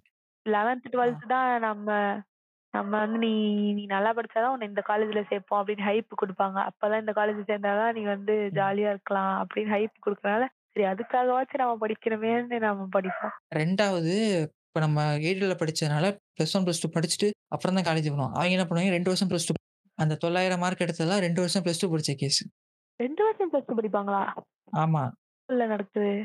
இப் இல்ல, இல்ல. இப்ப தான் வந்துட்டு +1 மேண்டேட்டரி. அப்பல்லாம் வந்துட்டு +1, ஓ! +2 அப்படியா? அப்பல்லாம் ஆமா. அப்பல்லாம் இருந்துச்சுல்ல. அந்த இது திருச்செங்கோடு இருக்குல்ல. ஆ நாமக்கல் இது. அதான் 12த் 12th சிலபஸே திருப்பி படிக்க ஆ. வைப்பானுங்க 11த்ல இருந்தே. அதே அ அங்க உட்காந்து 2 வருஷம் உட்காந்து ஹாஸ்டல்ல போய் மாங்க மாங்கன்னு படிப்பானுங்க. என் அட கூட ப பாவிங்களா 2 வருஷம் படிச்சே 900 தானா? இதெல்லாம் தான் எடுத்தாங்க. ஜேம்ஸ் டியூஷன் போகும்போது ஒருத்தன் இருந்தான். என்ன பண்ணுவான்னா. பயாலஜி இருக்கு இல்லையா? பயாலஜி புக்க வந்துட்டு. ஒரு நாளைக்கு 5 பேஜ் அப்படியே மக்கப் படிப்பான். என்ன ஐயோ! படிக்கிறான்னே தெரியாது. 5 பேஜ்ல இது என்னன்னு சொன்னா அப்படியே ஒப்பிச்சுருவான். ஓ! அப்படியே அப்படியே புக் வந்து பிரிண்ட். ஆனா அவன் எவ்வளோ எடுத்தான்னா, 140 தான் எடுத்தான் ஐயோ! 200க்கு. ஆமா அவனுக்கு கொஸ்டின் இப்ப ட்விஸ்டட் கொஸ்டின் கேட்டா அவனுக்கு புரியாது. அவனுக்கு straight question what is your name கேட்டா தான் தெரியும். அவனோட ஃபீஸ் எவ்வளோ அதுக்கப்புறம் தெரியுமா? அவனோட ஃபீஸ் வந்து நாலரை லட்ச ரூபா ஆச்சு ரெண்டு வருஷத்துக்கு. ஐயோ! ப்ளஸ் ஸ்கூலுக்கு? ஆமா நாலு லட்சம் ஸ்கூலுக்கு ப்ளஸ் ஒவ்வொரு டியூஷனுக்கும் எஸ் நாலு டியூஷன் போனான். பயாலஜிக்கும் போனான். Physics chemistry maths very good நல்லா டார்ச்சர் பண்ணிருக்காங்க அந்த பையனை. இல்ல இல்ல. பத்து மணி வரைக்கும் படிச்சிருவான். காலைல நாலு மணிக்கு எஞ்சி திருப்பி படிக்க ஆரம்பிச்சிடும் அதுதான் சொல்ற டார்ச்சர் பண்ணிருக்காங்கன்னு. நாலு டு அந்த இந்த படத்துல பசங்க படத்துலயா இந்த படத்துல எதாவது போடுவாங்களே நாலு டு அஞ்சு ஒரு டியூஷன் அஞ்சு டு ஆறு ஆறு டு ஏழு அந்த மாதிரி படிக்கிறாங்க அந்த மாதிரி படிச்சவொடனே எண்ணூத்தி இருபத்தஞ்சு தான். நான் அந்த மாதிரிலாம் படிச்சது கிடையாது. இப்போ நான் எப்படி படிச்சேன்னா மேக்ஸே வந்துட்டு எனக்கு டிஃபரன்சியேஷன் இன்டகிரேஷன் ஃபர்ஸ்ட் வராது. ப்ளஸ் ஒன்ல அடி அடி வாங்கினது தான் ப்ளஸ் டூவில் பாதி வரைக்கும் அதான் அடி வாங்கினேன். எக்ஸாம் முன்னாடி ஒரு ஒரு வாரம் மட்டும் கரெக்டாக போட்டு பார்த்து சார்கிட்ட போய் கேட்டு என்ன புரிஞ்சு போட்டேன். அப்போ தான் எனக்கு இன்டகிரேஷன் டிஃபரன்சியேஷன் புரிஞ்சிச்சு. அதுக்கப்புறமா காலேஜ் போகும்போது எனக்கு ஈஸியாக இருந்துச்சு. எல்லாருக்குமே வந்துட்டு காலேஜ் எம் த்ரீ கஷ்டமா இருக்குன்னு எனக்கு எம் த்ரீ ஈஸியாக இருந்துச்சு. எம் ஃபோர் தான் எனக்கு கஷ்டமா இருக்கு. எம் த்ரீல வந்து. அரியர் வச்சிருவானுங்க எனக்கு எம் த்ரீ ஈஸியாக இருக்கு. ஸோ அந்த மாதிரி நான் புரிஞ்சு படிச்சனால தான் எனக்கு ஒரு கட்டத்தில் அது கரெக்டாக ஹெல்ப் இருந்துச்சு. எதுக்கு படிக்கிறோம்? இதனால நம்மளுக்கு என்ன யூஸ் நம்ம இத வச்சு என்ன பண்ணலாம் அப்படின்னு நம்ம யோசிச்சு படிச்சோம்னா ரெண்டாவது நம்ம நான் ஸ்கூல்ல படிக்கும்போது இப்ப- எனக்கு என்னன்னு சொல்லிடுவாங்க இங்க இங்கெல்லாம் படிப்பீங்கப்பான்னு சொல்லிட்டு எங்களுக்கு ஒரு ஐடியா கிடைக்கும். ஓகே இதெல்லாம் இங்க யூஸ் பண்றோம். இதுக்காண்டி தான் படிக்கிறோன்ற ஒரு ஐடியா கிடைக்கும். அந்த ஐடியா வேணும்ல Okay. உங்களுக்கு? நான் என்ன படிக்க போறேன்? எப்போ படிக்க போறேன்னு. அந்த ஐடியாவே இல்லாம இருக்கவும் பெரிய அடி வாங்கும் எப்பயுமே. அதனால உங்களுக்கு அது உங்களுக்கு நல்ல டீச்சர் அமைஞ்சிருக்காங்க போல. அதான் இது இதுக்கெல்லாம் யூஸ் பண்ணுவீங்கன்னு சொல்லியிருக்காங்க. எனக்கு ம். வந்து எதுவுமே சொல்லாதனால எனக்கு ஒன்றும் புரியாது. இல்ல இல்ல. இப்ப நமக்கே வந்துட்டு எப்படி சொல்லலாம் டென்த் வரைக்குமே வந்துட்டு புரிஞ்சு படிப்போம். ஆனா எங்கன்றது நம்ம செகண்ட் தாட் வராது இல்ல இப்ப நீங்க இப்ப ஆமா. யூஸ்வலா ஒருத்தன்ட்ட பேசிட்டு இருந்தோம்னா இப்போ சிம்பிளா ஒரு ஒரு இன்சிடென்ட் எடுத்துக்கலாமே. இப்ப வந்து நீங்க என்னை பத்தி யாராவது உங்களுக்கு தப்பா சொல்றாங்கன்னு வச்சுக்கோங்களேன். இப்ப நீங்க செகண்ட் தாட் இல்லாம நீங்க அப்படியே எடுத்துட்டீங்கன்னா தேவையில்லாம கேஷ் தான் பிரச்சனை தான் வரும். அதை விட்டுட்டு ஆமா. என்கிட்ட வந்து என்னன்னு நீங்க கேட்டீங்கன்னா நான் என்னோட பாயிண்ட் சொல்லுவேன். நீங்க ரெண்டையும் கேட்டுட்டு உங்களுக்கு எது சரிப்படுது நீங்க ஒரு ஸ்டாண்ட் எடுத்தீங்கன்னா தானே ஒரு ஒரு ப்ராப்பரான இதா இருக்கும். ஆ, ரெண்டாவது டே யாருக்கும் பிரச்சனையும் இருக்காது. மிஸ் அண்டர்ஸ்டாண்டிங் ஒரு விஷயம் இருக்காதுல்ல. நம்மளுக்கு வேணும்ன்றதும் நமக்கு கிடைச்சு இதே ஒரு பெரிய கம்பெனி நினைச்சு பாருங்களேன். நீங்க வந்துட்டு கோஆபரேட்டிவா இல்லாம சண்டை போட்டீங்கன்னா ப்ராஜெக்ட் அடி வாங்குவோம். ப்ராஜெக்ட் அடி வாங்கினா உங்களை வேலை விட்டு தூக்கிடுவாங்க. யோசிக்க மாட்டாங்க கார்பரேட்ல ஆமா. அதே நேரத்துல உங்களை டிஃபெண்ட் பண்றதுக்குன்னு உங்களுக்கும் தெரிஞ்சிருக்கணும்ல. நம்ம தப்பு பண்ணலன்னு சொல்லி நிரூபிக்கணும். இந்த மாதிரி விஷயம் வரும்போது அது என்னன்றது நீ அப்ரோச் பண்ணாதானே உங்களுக்கே தெரியும். இப்போ வந்து கிளிப்புள்ள மாதிரி எவன் சொல்றாலும் கேட்டுட்டு அப்படியே நம்ம வாய் உப்பிளிச்சுட்டே இருந்தோம்னா ஆஹ் துரத்தி விட்டுருவானுங்க. வச்சுக்க மாட்டானுங்க. இந்த மாதிரி ஒரு சில விஷயங்கள்லாம் இருக்குல்ல. ஸோ இது வரைக்கும் எபிசோடு பேசியிருப்போம். எப்படி இருந்துச்சு இன்னைக்கு பேசுனது? ஆ, எனக்கு இந்த கான்வர்சேஷன் ரொம்ப நல்லா இருந்துச்சு. நிறைய நியூ விஷயம் உங்ககிட்ட இருந்து கத்துக்கிட்டேன். லைக் இந்த கிராஃப் ம். அதுக்கப்புறம் இன்னும் ரெண்டு மூணு விஷயம்லாம். ஓகே. எஜிப்சியன்ஸ்ல இருந்து தான் நம்மளுக்கு எமோஜிலாம் வந்துச்சா? அப்படின்ற மாதிரி ரொம்ப ஆச்சரியமா இருந்தது. அந்த விஷயம்லாம் கொஞ்சம் நல்லா இருந்தது. அண்ட் ஃபர்ஸ்ட் டைம் பாட்காஸ்ட் பண்றது கொஞ்சம் நர்வஸா இருந்துச்சு பட் இப்போ பரவாயில்ல நீங்க அந்த கம்ஃபர்ட் ஜோன் கொடுத்தனால எனக்கு அந்த ஈஸியா இருந்துச்சு. நான் என்ன தாட் பண்றனோ அதை பேசுறதுக்கு. உங்களுக்கு எப்படி இருந்துச்சு என் கூட ஃபர்ஸ்ட் டைம் பாட்காஸ்ட் பண்றதுக்கு? எனக்கு கரெக்டாக தான் இருந்துச்சு. எனக்கு எங்கே ஒரு இடத்துல இதாக இருந்துச்சுன்னா ஒரு சிலது புரியாதோன்னு டவுட்டாக இருந்துச்சு எனக்கு. நான் பாட்டிக்கு பேசிட்டே போயிட்டு கடைசியில் சீதைக்கு ராம சித்தப்பன் கதையாயிடக்கூடாதுல்ல எனக்கு அது மட்டும் தான் வண்டியில ஓடிட்டு இல்ல இல்ல புரிஞ்சுது. புரிஞ்சுது புரிஞ்சுது. எல்லாமே நல்லாவே புரிஞ்சுது. சரி ஓகே. இது வரைக்கும் எபிசோட் கேட்டிருப்பாங்க. ஸோ கேட்டிருந்தீங்கன்னா நாங்கள் வந்து ஸ்பாட்டிஃபை இல்லாமல் மற்ற பிளாட்ஃபார்ம்லையும் இருப்போம். ஸோ ஆல்மோஸ்ட் எல்லாத்துலேயும் இருக்கும்னு நினைக்கிறேன். இன்ஸ்டாகிராம்லயும் ஃபாலோ பண்ணிக்கோங்க. ஸ்பாட்டிஃபைலயும் ஃபாலோ பண்ணிக்கோங்க. அதுக்கப்புறமா ஃபீட்பேக் வந்துட்டு நீங்கள் டிஸ்காலில் கொடுத்தாலும் சரி. ஸோ உங்களுக்கு எது புரிஞ்சிருக்கு புரியல தெரிஞ்சிருக்கு தெரியல வேறு ஏதாவது பேசணும் அந்த மாதிரி இருந்தாலும் நீங்கள் இது பண்ணுங்கள் நாங்கள் ரெஸ்பாண்ட் பண்ணுவோம். ஸோ நாங்கள் உங்களை அடுத்த எபிசோடில் பார்க்குறோம் ஓகே நன்றி வணக்கம் இப்படி இப்படி பட்டுன்னு முடிக்கக்கூடாது சாரி நெக்ஸ்ட் எபிசோட்ல பாக்குறோம் அது வரைக்கும் நான் உங்களை விட்டாச்சு இவங்க வந்து காகியா போயிட்டு வரோம் பாய் பாய் So, this is what we're up to today, and I'm really glad you liked everything. Uh, but there is one more thing that I want to talk about.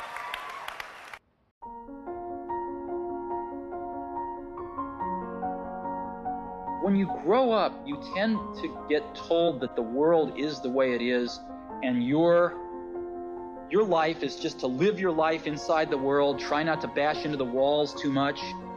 But life life can be much broader once you discover one simple fact, and that is everything around you that you call life was made up by people that were no smarter than you. And you can change it. You can influence it. You can you can build your own things that other people can use. Good evening.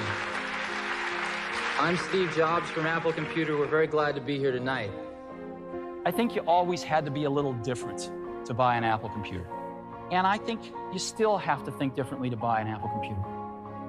Uh, and I think the people that do buy them, they are the people that are not just out to get a job done, they're out to change the world. What a computer is to me is it's the most remarkable tool that we've ever come up with. And it's the equivalent of a bicycle for our minds. This is iMac. The whole thing is translucent. You can see into it. It's so cool. Pleased to announce today that I'm going to drop the interim title.